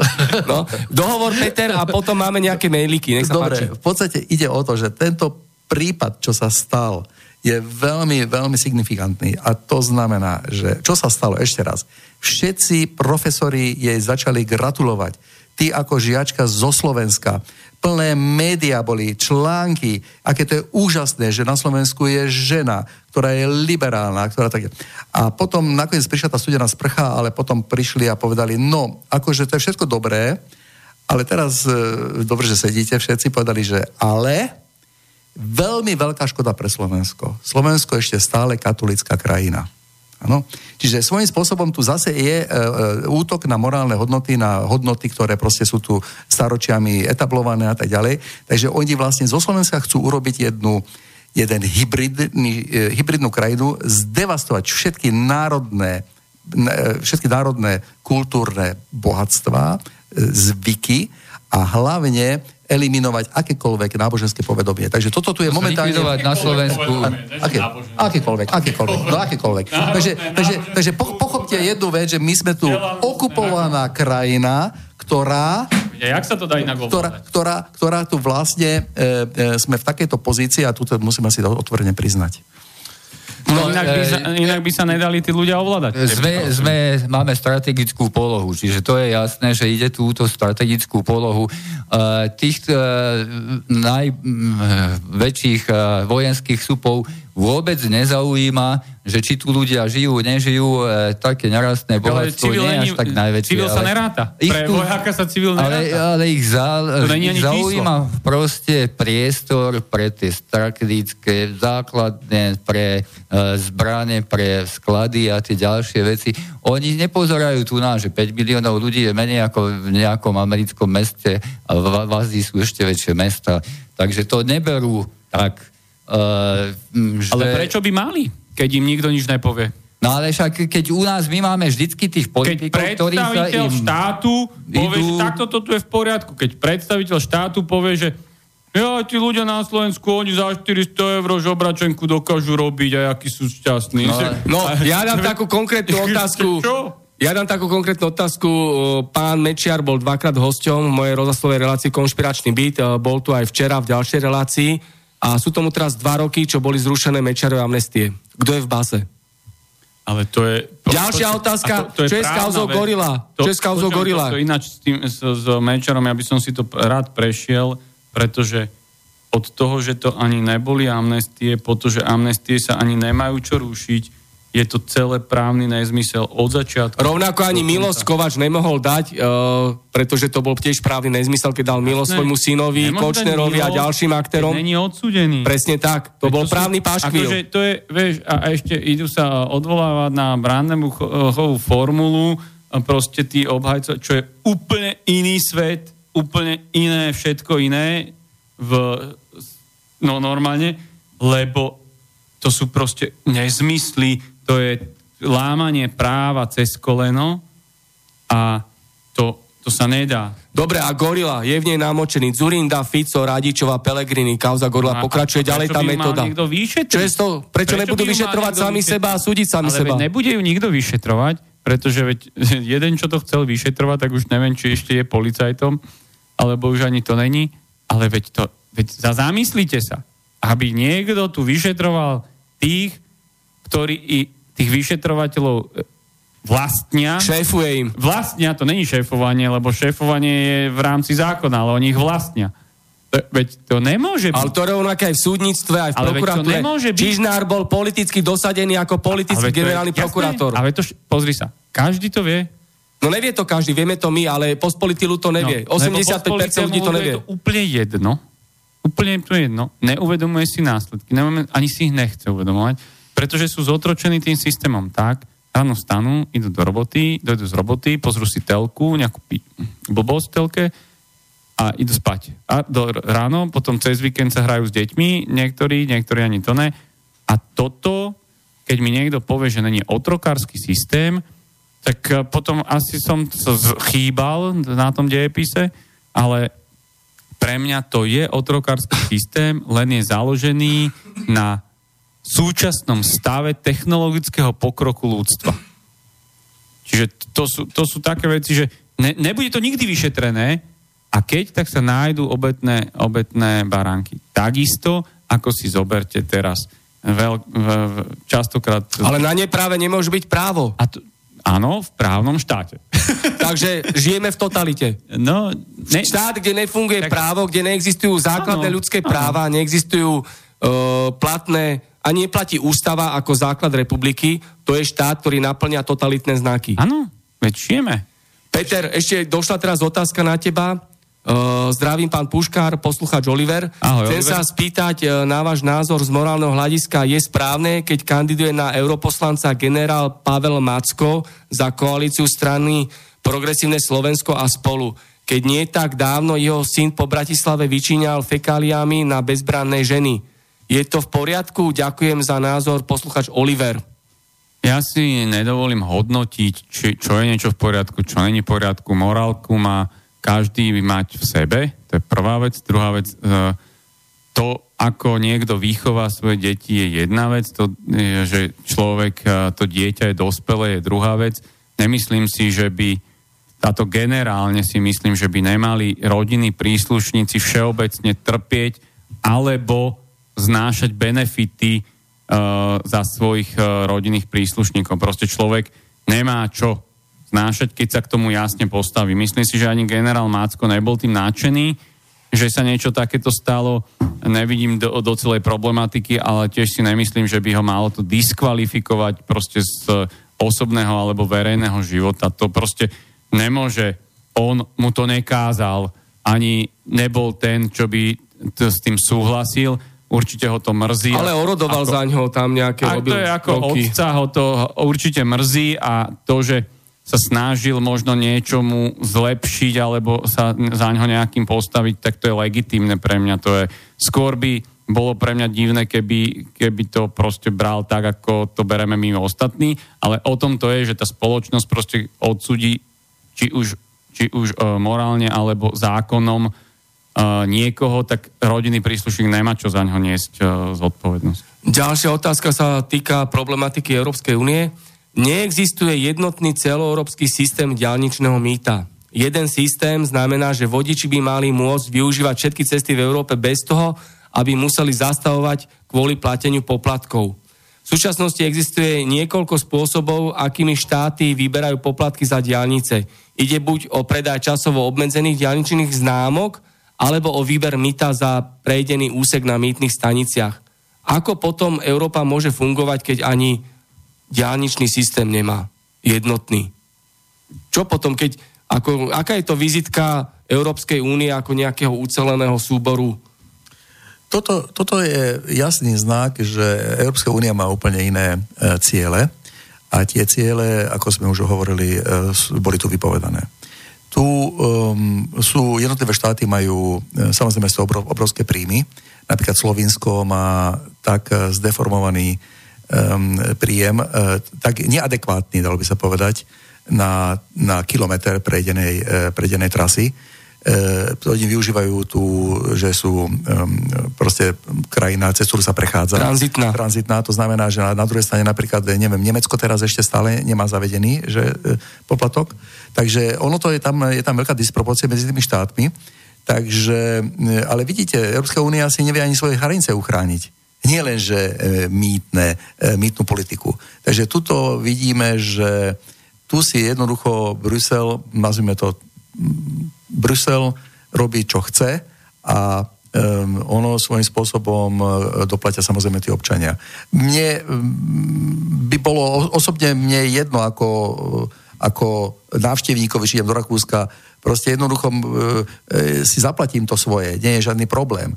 Ale ako vidíte, štáty si, e, čo sa týka financií, už potom hneď si uzurpujú právo, aby sa... Tak na odľahčenie, keď by som k tomu povedal, veď ale my máme najkvalitnejšie cesty a tunely a mosty, keďže ich máme najdrahšie skoro na svete. a každý rok ich musíme rekonštruovať a opravovať. Takže to je logické, že musíme mať aj najdrahšie mýto, keďže najviac sa z neho ukradlo tak ja neviem, čomu sa zase čudujete, veď Nemci postavia jednu cestu v 50 rokoch, doteraz po nej jazdia, tak na čo tam bude sa platiť? My to musíme každý rok robiť, tak potom to musí byť aj také drahé. Takže jak by zase by Nemci nadávali, že všetky peniaze zo spoločného mýtneho systému idú na Slovensko, tak to je určite dôsledok aj tohto. Veď ako by mohli krádnuť zo spoločného európskeho e, mýtneho systému? No o mnoho ťažšie. No tak pre, prečo by tu bola vôľa? Veď jasné, to, čo sa dá robiť jednotne, to je k tomu, čo, čo som chcel ešte povedať. Uh, Peťo, na, na Marko, to, ty si hovoril, že máš negatívny. Ja napríklad k myšlienke Európskej únii mám veľ, veľmi pozitívny vzťah. K myšlienke a tomu zlatému pozlátku, keby za tým zlatým pozlátkom bolo aj to zlato.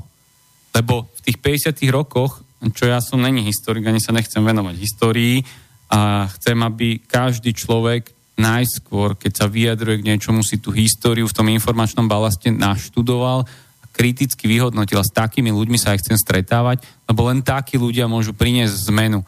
Lebo hlupáci proste, ktorí chcú byť hlupákmi, tak nimi aj budú. To, to tých ľudí nezobudíme, ale, ale sú ľudia ešte, najmä teda, najmä tie tzv. husakové ročníky, ktoré ešte zažili si uh, naozaj premenu toho, tej, tej totality, toho uvoľňovania, tej zmeny, vedia porovnať niektoré veci a majú ešte energiu, silu a chuť uh, proste nejakým spôsobom dávať ľudí dokopy a vysvetľovať to. A to je jediná možnosť, lebo to je aj odpoveďou možno na otázky, ako to zmeniť. Iná otázka je, či to vôbec zmeniť. Lebo veď keď sú ľudia spokojní, ako sa hovorí, ľudia, to účasť na voľbách je v podstate úmerná spokojnosti ľudí. Čím je, respektíve teda nepriamo úmerná, čím je nižšia účasť na voľbách, tým sú ľudia spokojnejší. To je také všeobecné politické pravidlo a tým pádom hovoríme o tom, že 80% ľudí je spokojných s tým, čo tu je, keďže nejdú vyjadriť ani ten svoj názor. Alebo už rezignovali, už sú bezradní, bezmocní, zúfali. Ale to, áno, keď sú zúfali, spáchajú samovraždy, aj to sa... No, myslím, to tak vyjadria, ale, že ignorujú voľby. Ale to není vyjadrenie. To není vyjadrenie, pretože už len keď tam prídem a nakreslím im tam falus na, tú, na ten hlasovací lístok, to je už to, že chcem niečo urobiť. Že mám, mám proste tú vnútornú silu a energiu a ten entuziasmus, že idem niečo urobiť. A dám otázku do placu. V štyroch krajinách, štyroch štátoch Európskej únie sú voľby povinné. Belgicko, Luxembursko, Cyprus, Grécko. Kto sa volieb nezúčastní, dostane pokutu, je sankcionovaný rôznymi spôsobmi. Čo si o tom myslíte, keby sa to zaviedlo na Slovensku? Ako by to zmenilo veci verejné?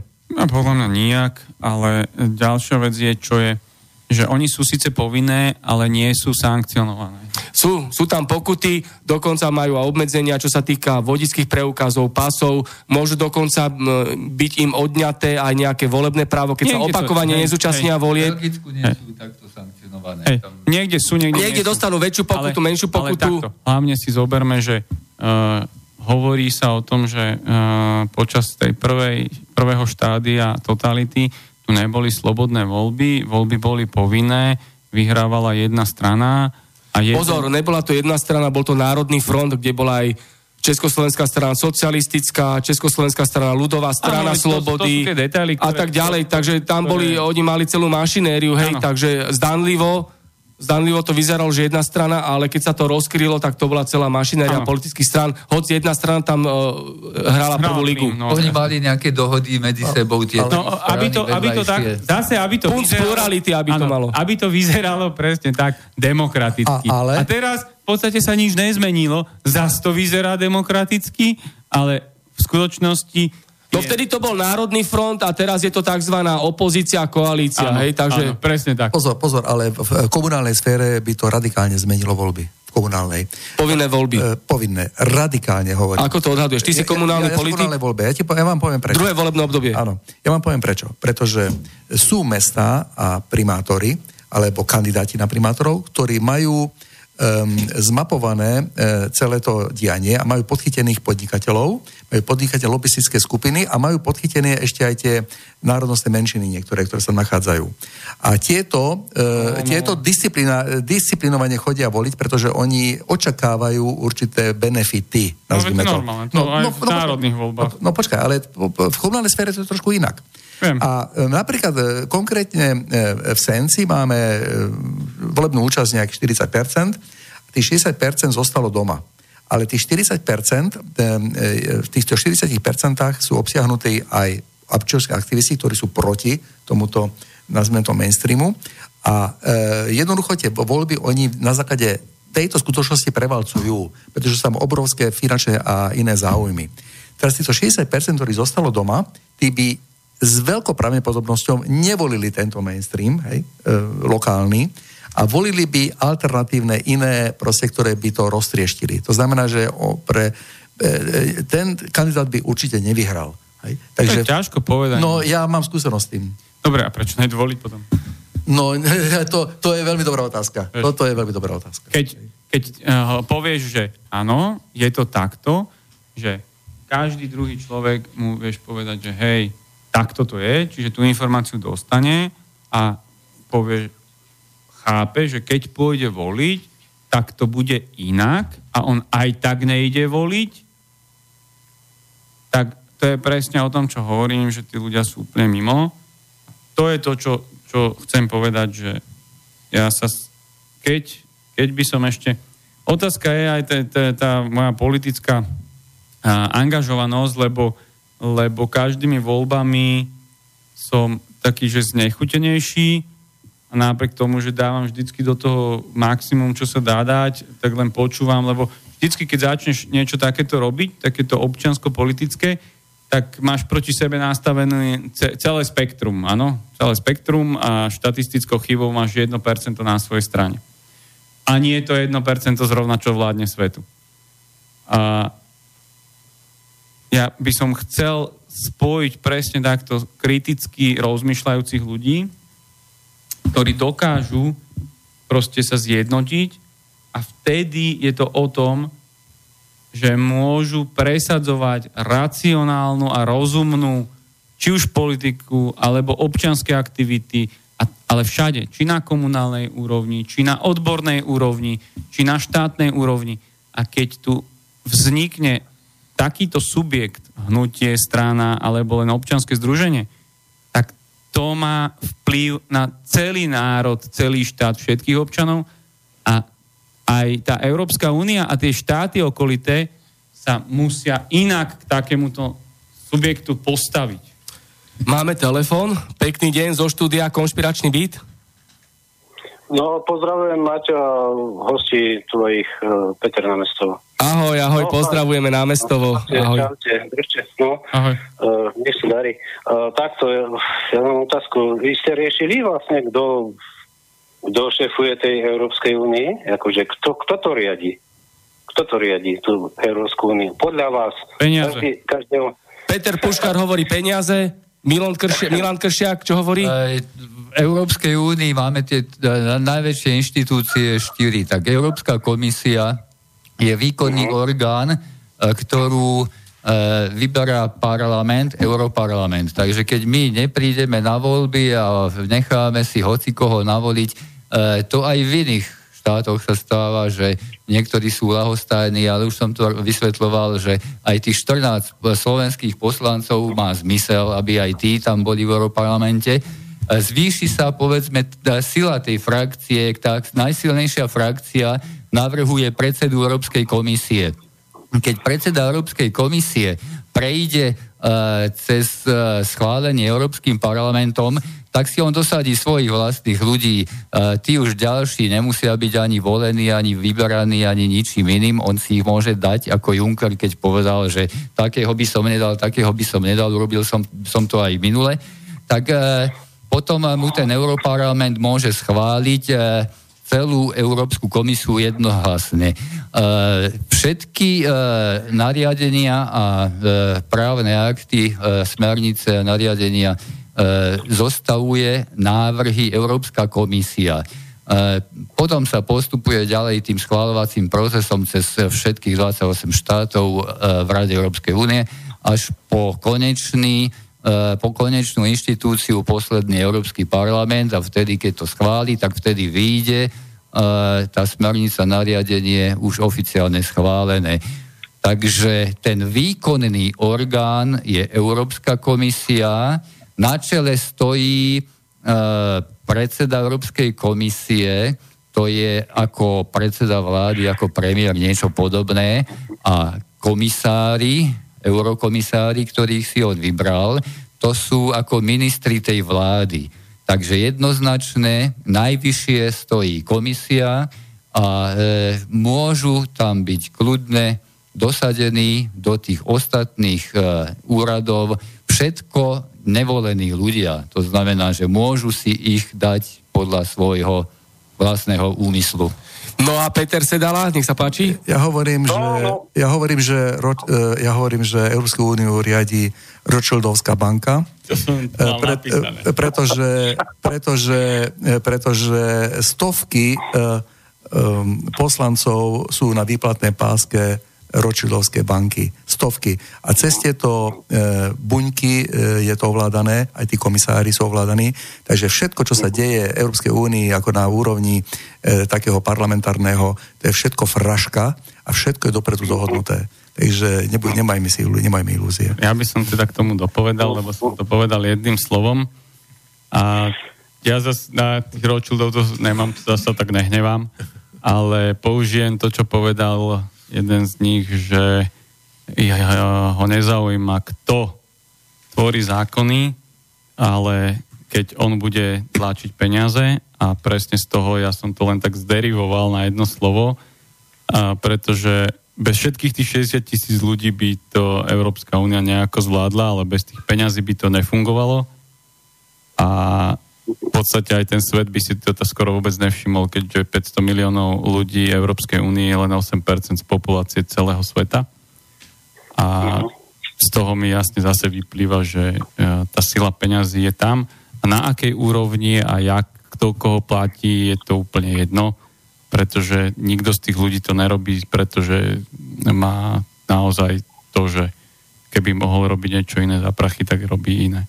A keď, tak je to veľmi malé percento došla na to reakcia, že americký FED a Európska únia má rovnakého sponzora. Súhlasíte? Áno. Takže, no, americký FED, aby sme no, pripomenuli poslucháčom, čo to znamená. Keby to bol sponzor, to je ten, čo za to nič nechce. Lenže toto není sponzor, toto je investor a ten chce e, svoje investície späť aj s vysokým úrokom. Nie, nie, netre, treba povedať dôležitú vec. Všetci títo tzv. sponzory, e, či, či je to, jaké banka taká, to sú všetko peniaze ukradnuté ešte raz opakujem, ukradnuté. Oni sú vytvorené z ničoho. Nie sú vytvorené, to z ničoho, sú to není no, no, tak, vytvorené z ničoho. Zoberme ten uhol pohľadu, hej. Ale v princípe e, vieme veľmi dobre, ako e, v napoleonskej vojne Rothschild založil a na akom podvode to založil tak, celé. Takže na mega, na, na mega, mega podvode, hej. Takže vlastne už tam začal ten mega podvod a ten mega podvody pokračujú. Takže. No, ja som to chcel toto nazvať, čo sa robí v tomto, ako ty si povedal, v parlamente, alebo Uh, ja by som to povedal ako, že nátlakový systém, to nie je 100 europoslancov, ktorí sú na výplatnej páske niekoho uh, v banke, ale to je vyslovene nátlakový systém v prvom rade na tú Európsku komisiu, lebo tá e, je najsilnejšia. Tých 721 poslancov, či tam je 100, alebo 101, alebo 99 zaplatených, až tak veľmi nerozhoduje. Ale e, tí sú e, vlastne držaní v šachu, tí hlavní, ktorí sú v Európskej komisii. E, potom, čomu sa hovorí lobbying. No keď máme tu na, že podvody v nejakých rádovo menších sumách, menších číslach, tak tomu sa hovorí, že korupcia, podvody, korupcia. E, pokiaľ e, je to v Európarlamente e, v miliónoch, v desiatkách miliónov, tak tomu sa hovorí lobbying a to je povolené. To, keď počúvate, čo je to lobbying, tam bol lobbying v Európarlamente, tam bol lobbying Eurokomisii, tam bol lobbying inde to musíte tomu rozumieť tak, že tam e, boli tie úplatky, ktoré sú v desiatkách e, miliónov. Peter z námestova, čo na to hovoríš? No, chlapi, no dobre, takže to znamená, že Európsku úniu riadi štát spoza veľkej mláky USA. Ja ne, neviem, čo k tomu dodať viac. Si zoberte, že taký Trump, keď bol teraz v tom vo Veľkej Británii, v Anglicku, hej, že že on on je vlastne za to, že aby Veľká Británia vystúpila z Európskej únie. Že zrobí s nimi také zmluvy, že budete všetci čubrneť, ak sa hovorí po, po česky, budete čumieť, hej, všetko tak. Ale jasné, že len to, že všetko, ako povedal pán Puškár, tuším, že všetko je to po peniazoch. Jasné, ale kde je u nás, dajme tomu, stredná vrstva?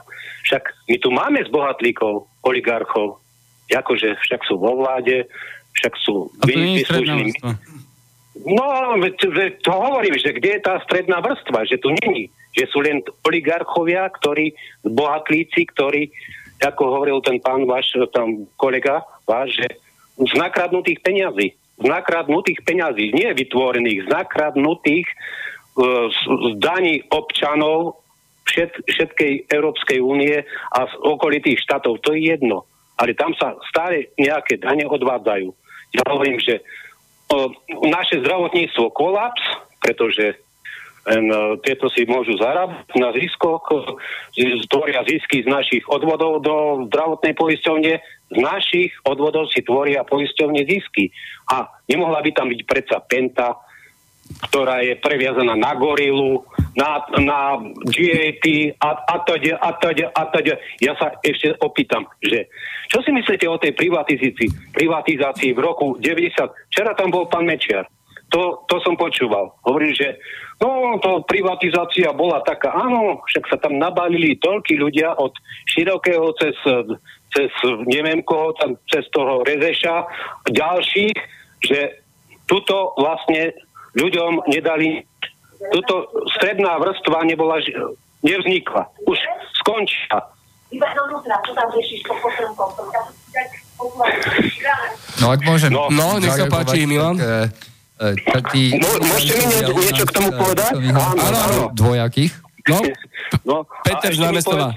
No? no, čo si myslíte o, o tej gorile? Vy, vyrieši sa to niekedy? Alebo no, už sme to tu spomínali, to? už sme to tu preberali, ja, že nepočul, tak som... mafia nebude vyšetrovať mafiu a zlodeji ne, nebudú ja, súdiť ja. zlodejov. Takže m, pokiaľ tu bude mm. tento režim, v ktorom vládnu skorumpovaní politici a ich kolaboranti, stále tu bude na nepráve právo a oni budú chránení a budú si pomáhať navzájom. Takže... O tej privatizácii na Slovensku by som chcel vedieť, že čo to vlastne, ako to bolo? Čo to? No to nebolo náhodné, však privatizácia sa pripravovala v súvislosti s prevratom novembrovým Majdanom v roku 1989. Havlová mafia, eštebácká nomenklatúra na čele s Lorencom, šéfom eštebákov a komunistická oligarchia Hegenbart, Mohorita, Čalfa. Mm-hmm. A ja potom bol ten kompars, hej, umelci, študenti a tak, celá tá... teraz je kompars. Tak, jak teraz tie Sorošové deti chodia vykrikovať na námestie, ani nevedia prečo a umelci sú zase za to Vedia, nájomní. Vedia, majú výplaty. No, napríklad. Hej. Chlapi, ja vám dám otázku. No, nech sa páči. Jasne. Čo myslíte, že kedy sa to zlepší u nás na Slovensku? No to je na ľuďoch. Nikdy. Jednotie je sila. No, no. V jednotie je sila a každý musí no, začať sám od seba. Ne, ne, aby sa dostali naozaj neskorumpované nemafiánsky ľudia do parlamentu, do vlády, a do súdnictva. Sa tam, nedostanú sa tam, pretože pretože mafia používa nástroje, ktoré títo ľudia nikdy nebudú používať od uh, mediálnej, právnej, justičnej likvidácie až po fyzickú a to čestný človek nikdy nebude robiť, čiže sa tam nikdy nedostane. To je presne to, keď sa pýtam oca, prečo nejde robiť politiku, lebo on tam proste nepôjde. To je presne to, že keď sa ma spýta niekto, že prečo robíš politiku, veď tam sú sami um, to, pip. A to je presne to Čiže ne, toto není systém. I, e, ďalšia vec je, dneska mladí ľudia sa môžu na to vysrať, proste nebudú sa oni sra, srať s tým, aby tu niečo naprávali a niekoho chybí a, a niečo proste, veď keď to, ne, keď to je všetkým jedno doteraz, im to je odteraz, zoberú si letenku a idú preč, tam, kde to funguje, lebo není každý bojovník a tí, čo sú kvázi bojovníci, tak e, postupne sú po, po jednom rozobratí, lebo bojujú ešte proti sebe navzájom. A tam to naozaj funguje, kam oni idú? No, e, je, je to lepšie. Ako, e, je to lepšie. Určite, veď to je presne o tom, že sú tam lepšie potraviny, e, sú tam, sú tam lepšie platy za, za Dobre, to, je to riešenie, že utekajú z vlastnej pre, krajiny, opúšťajú pre, pre svoju generáciu? Pre nich to je riešenie, ale tým, že ľudia nie sú, že nie sú uh, naučení komunitnému životu, že proste pomôž druhému, pomôžeš tým aj sebe, ale zhľadajú individuálny prospech, tak proste si povedia, že ich to nezaujíma. A tým, že tí ľudia, ktorí majú tú skúsenosť v zahraničí, Uh, a čím sú tam úspešnejší, tým je menšia pravdepodobnosť, že sa sem vracajú. Čiže vrátia sa sem výnimočne takí, ktorí naozaj majú, že ich sem doťahne niečo, alebo potom takí, čo nedokážu úspieť úplne nikde, čiže to je ešte ten, ten odpad sem prichádza aj v tej, v tej podobe ľudskej. A toto nemôže nič vytvoriť také, že by to zmenilo. A práve naopak, tí, čo uh, si uzurpovali moc, tak budú naďalej ich využívať ako to křoví alebo ten kompárs na to, aby tlieskalo, keď budú zatvárať politicky aktívnych ľudí a tých ľudí, ktorí budú chcieť vysvetliť, že hej, veď vy porušujete zákony, ktoré si sami odsúhlasujete.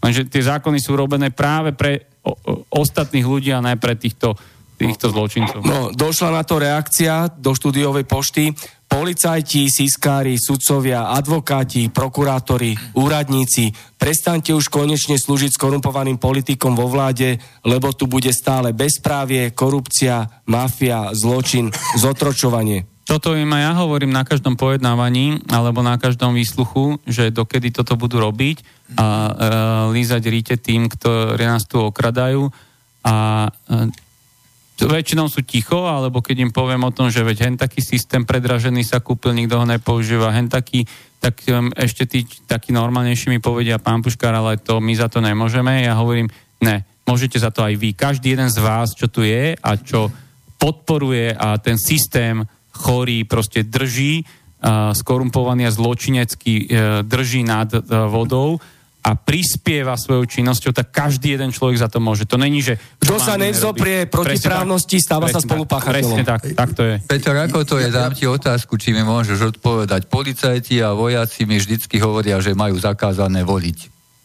A vieš čo, to je to isté, že voliť nemajú zakázané, to je nezmysel. To, to keď ti povedali, tak to je zase ďalšie právne bezvedomie, ale čo od nich očak- môžeme chcieť od niektorých, a pretože policajti aj Jediný, kto nemôže voliť, je ten, kto má na to papier, že nemôže voliť, čiže má ustanoveného opatrovníka, je, zapisuje sa to do občanského preukazu, ľudovo povedané je zbavený právnosti, alebo nemôže voliť uh, odsudený, pravoplatne odsudený za trestný čin. Ostatní všetci nad 18 rokov majú všeobecné volebné právo.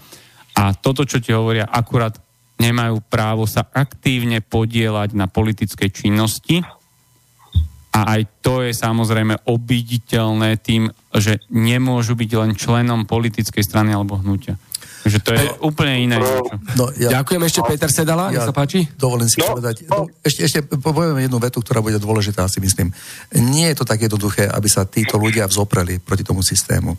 Dovolte mi to povedať, že to pozna, ja po, po, poznám, poznám veľmi veľa ľudí, ktorí, ktorí sú v tomto systéme, totiž oni sú, uh, oni sú zviazaní bankami, úvermi, ano. hypotékmi. Je to nasval mm. Preto neplatím hypotéky. Po, počkaj, nechajte ma dohovoriť, prosím. Ale vás, ja mám systém na to, ako neplatiť hypotéky. Jasné, môžem... Ja ho, kľudne, ja ho chcem niekde povedať, lebo po, ja len... myslím si, že potom ma už zabijú. No tak krátko povedz a ja, potom... Ja len chcem Neveď, ja poviem. Vzhľadom na to, že na Slovensku existuje novodobá chudoba strednej vrstvy, oni majú, oni, oni, áno, oni majú ako také príjmy, všetky príjmy idú na základné životné potreby. Áno, áno. A oni im nič nezostáva. Oni keby z tohto vystúpili, z tohto kolotoča, e, alebo z toho marazmu, alebo jak to nazveme, tak oni sa ocitnú na periférii e, spoločnosti. E, odstredivá sila ich vymrští e, preč a, a takíto ľudia potom e, majú na krku exekútorov a potom e, žijú niekde v stanoch, e, lebo nemajú, ešte im zoberú aj tie príbytky. No, ide to, ide to do maximálnej miery. No tento režim podporuje to, aby ľudia brali hypotéky, dlhy, pôžičky, aby boli no. zviazaní reťazami, držali hubu a krok. A kto tu vytvoril exekučnú mafiu? No, a Ako ja... je možné, že niekto má z 200 eurového dlhu 5000 eurového exekúciu? K tomu ti poviem, keďže som, keďže som aj exekútorského koncipienta robil, Takže k tomu vám tu poviem najko, na, najkompetentnejšie. Ale najskôr by som povedal k tomu. No a preto som na, na Slobodnom vysielači raz rozprával, ako sa exekúciám vyhnúť za to ma exekutorská komora pochválila v úvodzovkách. No, prvá vec je, že kedysi v tom, e, jak tý e, otrokársky systém bol, tak e, otrokár musel otrokárovi zabezpečiť strávu, ošatenie, ubytovanie a tak ďalej. Proste normálne základné potreby. Potom, jak to prechádzalo do toho feudalizmu, tak uh, už sa otrokárom nechcelo nič zabezpečovať, lebo ešte aj voľno na, na svadbu im museli dávať zo zákona ešte Ríme. No a vo feudalizme už si povedali, že ka- kašleme mi na nich, tu ti dám pozemok, aj tak ho nepotrebujem, budeš mi ty nosiť z toho t- tie plody. Takže plody im začali hniť. No tak po tých, potom, čo mi ty budeš nosiť? Vieš čo, ja ti takto, tuto si budeme mať mince. Tam si dám ja svoju fotku, alebo razbu a budeš mi nosiť tie mince a tie majú takúto hodnotu. No a teraz nás presvedčili, že už ani zlato to nebude, že už to nebudú ani papieriky, že už to budú len nuly a jednotky v systéme. A to je presne to, čo hovorím. Ten systém je nastavený tak, lebo v skutočnosti, keby prestalo uh, milión ľudí platiť, platiť hypotéku, tak čo si myslíte, že im zobere niekto dom? No nezobere. Nikto im nič nezobere. Alebo dáne, keby prestali Nikto platiť. im nič nezobere ešte budú sa im strkať banky do ryti, aby si zobrali druhú hypotéku, aby si to prefinancovali. Takže to je mentálne okovy. To je to. Kedy si tých slobodných otrokov, čo mali to myslenie slobodných ľudí, museli priviazať. Dneska im len povedia, ne, ty musíš. A pritom ja hovorím, ja musím len zomrieť. A toto je to, čiže tie banky len využívajú tú propagandu. Keď prestanú ľudia platiť hypotéky, tak tie banky im to nezoberú. Nezoberú im nič. Ale však tu Odpíšu prichádzajú to. ľudia obytí o domy. Áno, lebo sú traja, štyria, piati. Nech No však tak je to aj s daňami. Keby ľudia prestali platiť dane, ne traja, štyria, ale 90% ľudí, tak ne, systém skolabuje. Ne, ne. Lenže daň nevieš prestať platiť. Lebo daň z príjmu ty neplať. Kľudne ho neplať, nič sa nestane. Ty nevieš prestať platiť DPH. Pretože DPH odvádzajú podnikatelia. Daň z príjmu ty neplatíš nikde. Ty neplatíš daň z príjmu. Tebe ju strhne zamestnávateľ, keďže väčšina ľudí je zamestnaných, tak ju strhne a odvedie a tí zamestnávateľov je, najmä tomu, 300 tisíc a tých 300 tisíc je postihnutelných. Ale keby, prečo odvody odvádzajú zamestnávateľia a nie, nemôžeš si ty odviesť odvody sám? Lebo by si si ich nikdy neodviedol a nikto by ťa nepostihol. Čiže to sú, to, to je úplne hlave. To je všetko v ľudských hlavách. Ja preto v hypotéku neplatím a, a hotovo a, a bývam... Ale si... daňové priznanie dávaš. Za mňa ho dáva zamestnávateľ. Za mňa ho dáva zamestnávateľ a odvádza mi normálne daň, odvody a tak ďalej. V tomto som proste v tom systéme. Ale ako že- podnikateľ dávaš daňové Ja priznanie? Nepodnikáš. Ja som... Ale ja to myslím na podnikateľov a samostatne zárobkovo činné osoby. Áno, áno, títo... Keby tí- prestali dávať daňové priznania ako protest proti tomuto neludskému režimu, Aj tak sa nič nestane. myslíš, že nie? Ešte raz. Daň z príjmu fyzických osôb, to znamená aj tí, čo sú zamestnaní, aj tí, čo sú SZČO a slobodné povolania, čiže advokáti, lekári proste a tak ďalej, je pol percenta štátneho rozpočtu. Že to je nič. Pretože ty platíš daň v, vo forme DPH. To je tá daň. To sú dve tretiny štátneho rozpočtu. To je daň. A tu nevieš zapla- nezaplatiť, vieš? Ale to chcem povedať, že keď niekto chce vedieť, ako sa neplatí hypotéka, nech mi kľudne napíše a pozdravujem samozrejme od PP banku, ktorej sa teším, že teda stále sa snažia, ale nikdy tie prachy odo mňa nedostanú.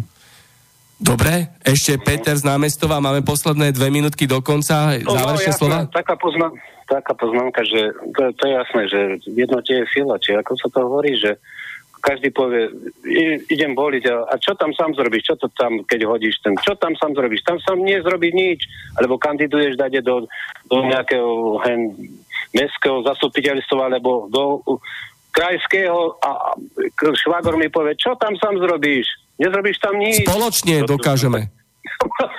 Veď o tom to hovoril ten kolega, ten, ten, ten váš e, teraz.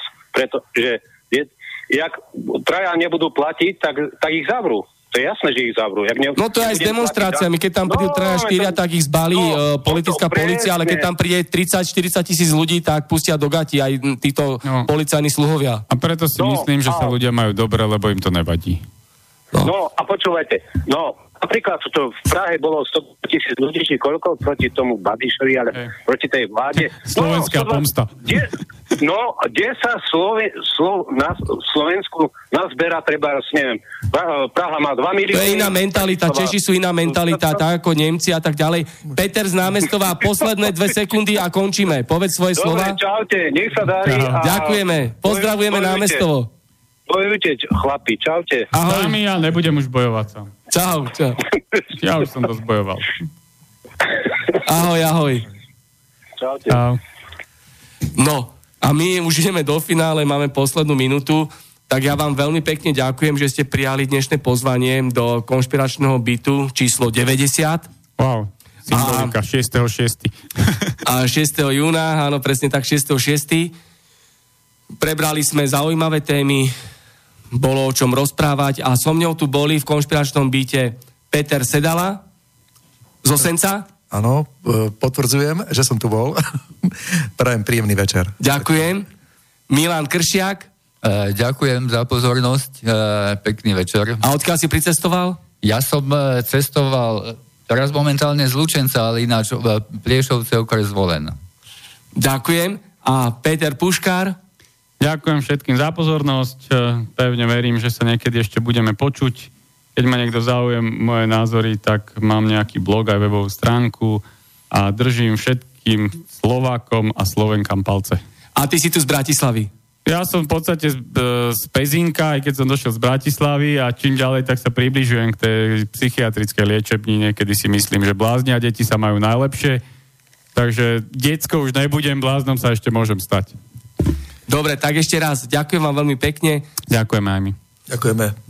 Príjemný večer. A spoza mikrofónu sa lúči Martin Bavolár z konšpiračného bytu v Bratislave. Táto relácia vznikla za podpory dobrovoľných príspevkov našich poslucháčov. I ty sa k ním môžeš pridať. Viac informácií nájdeš na www.slobodnyvysielac.sk Ďakujeme.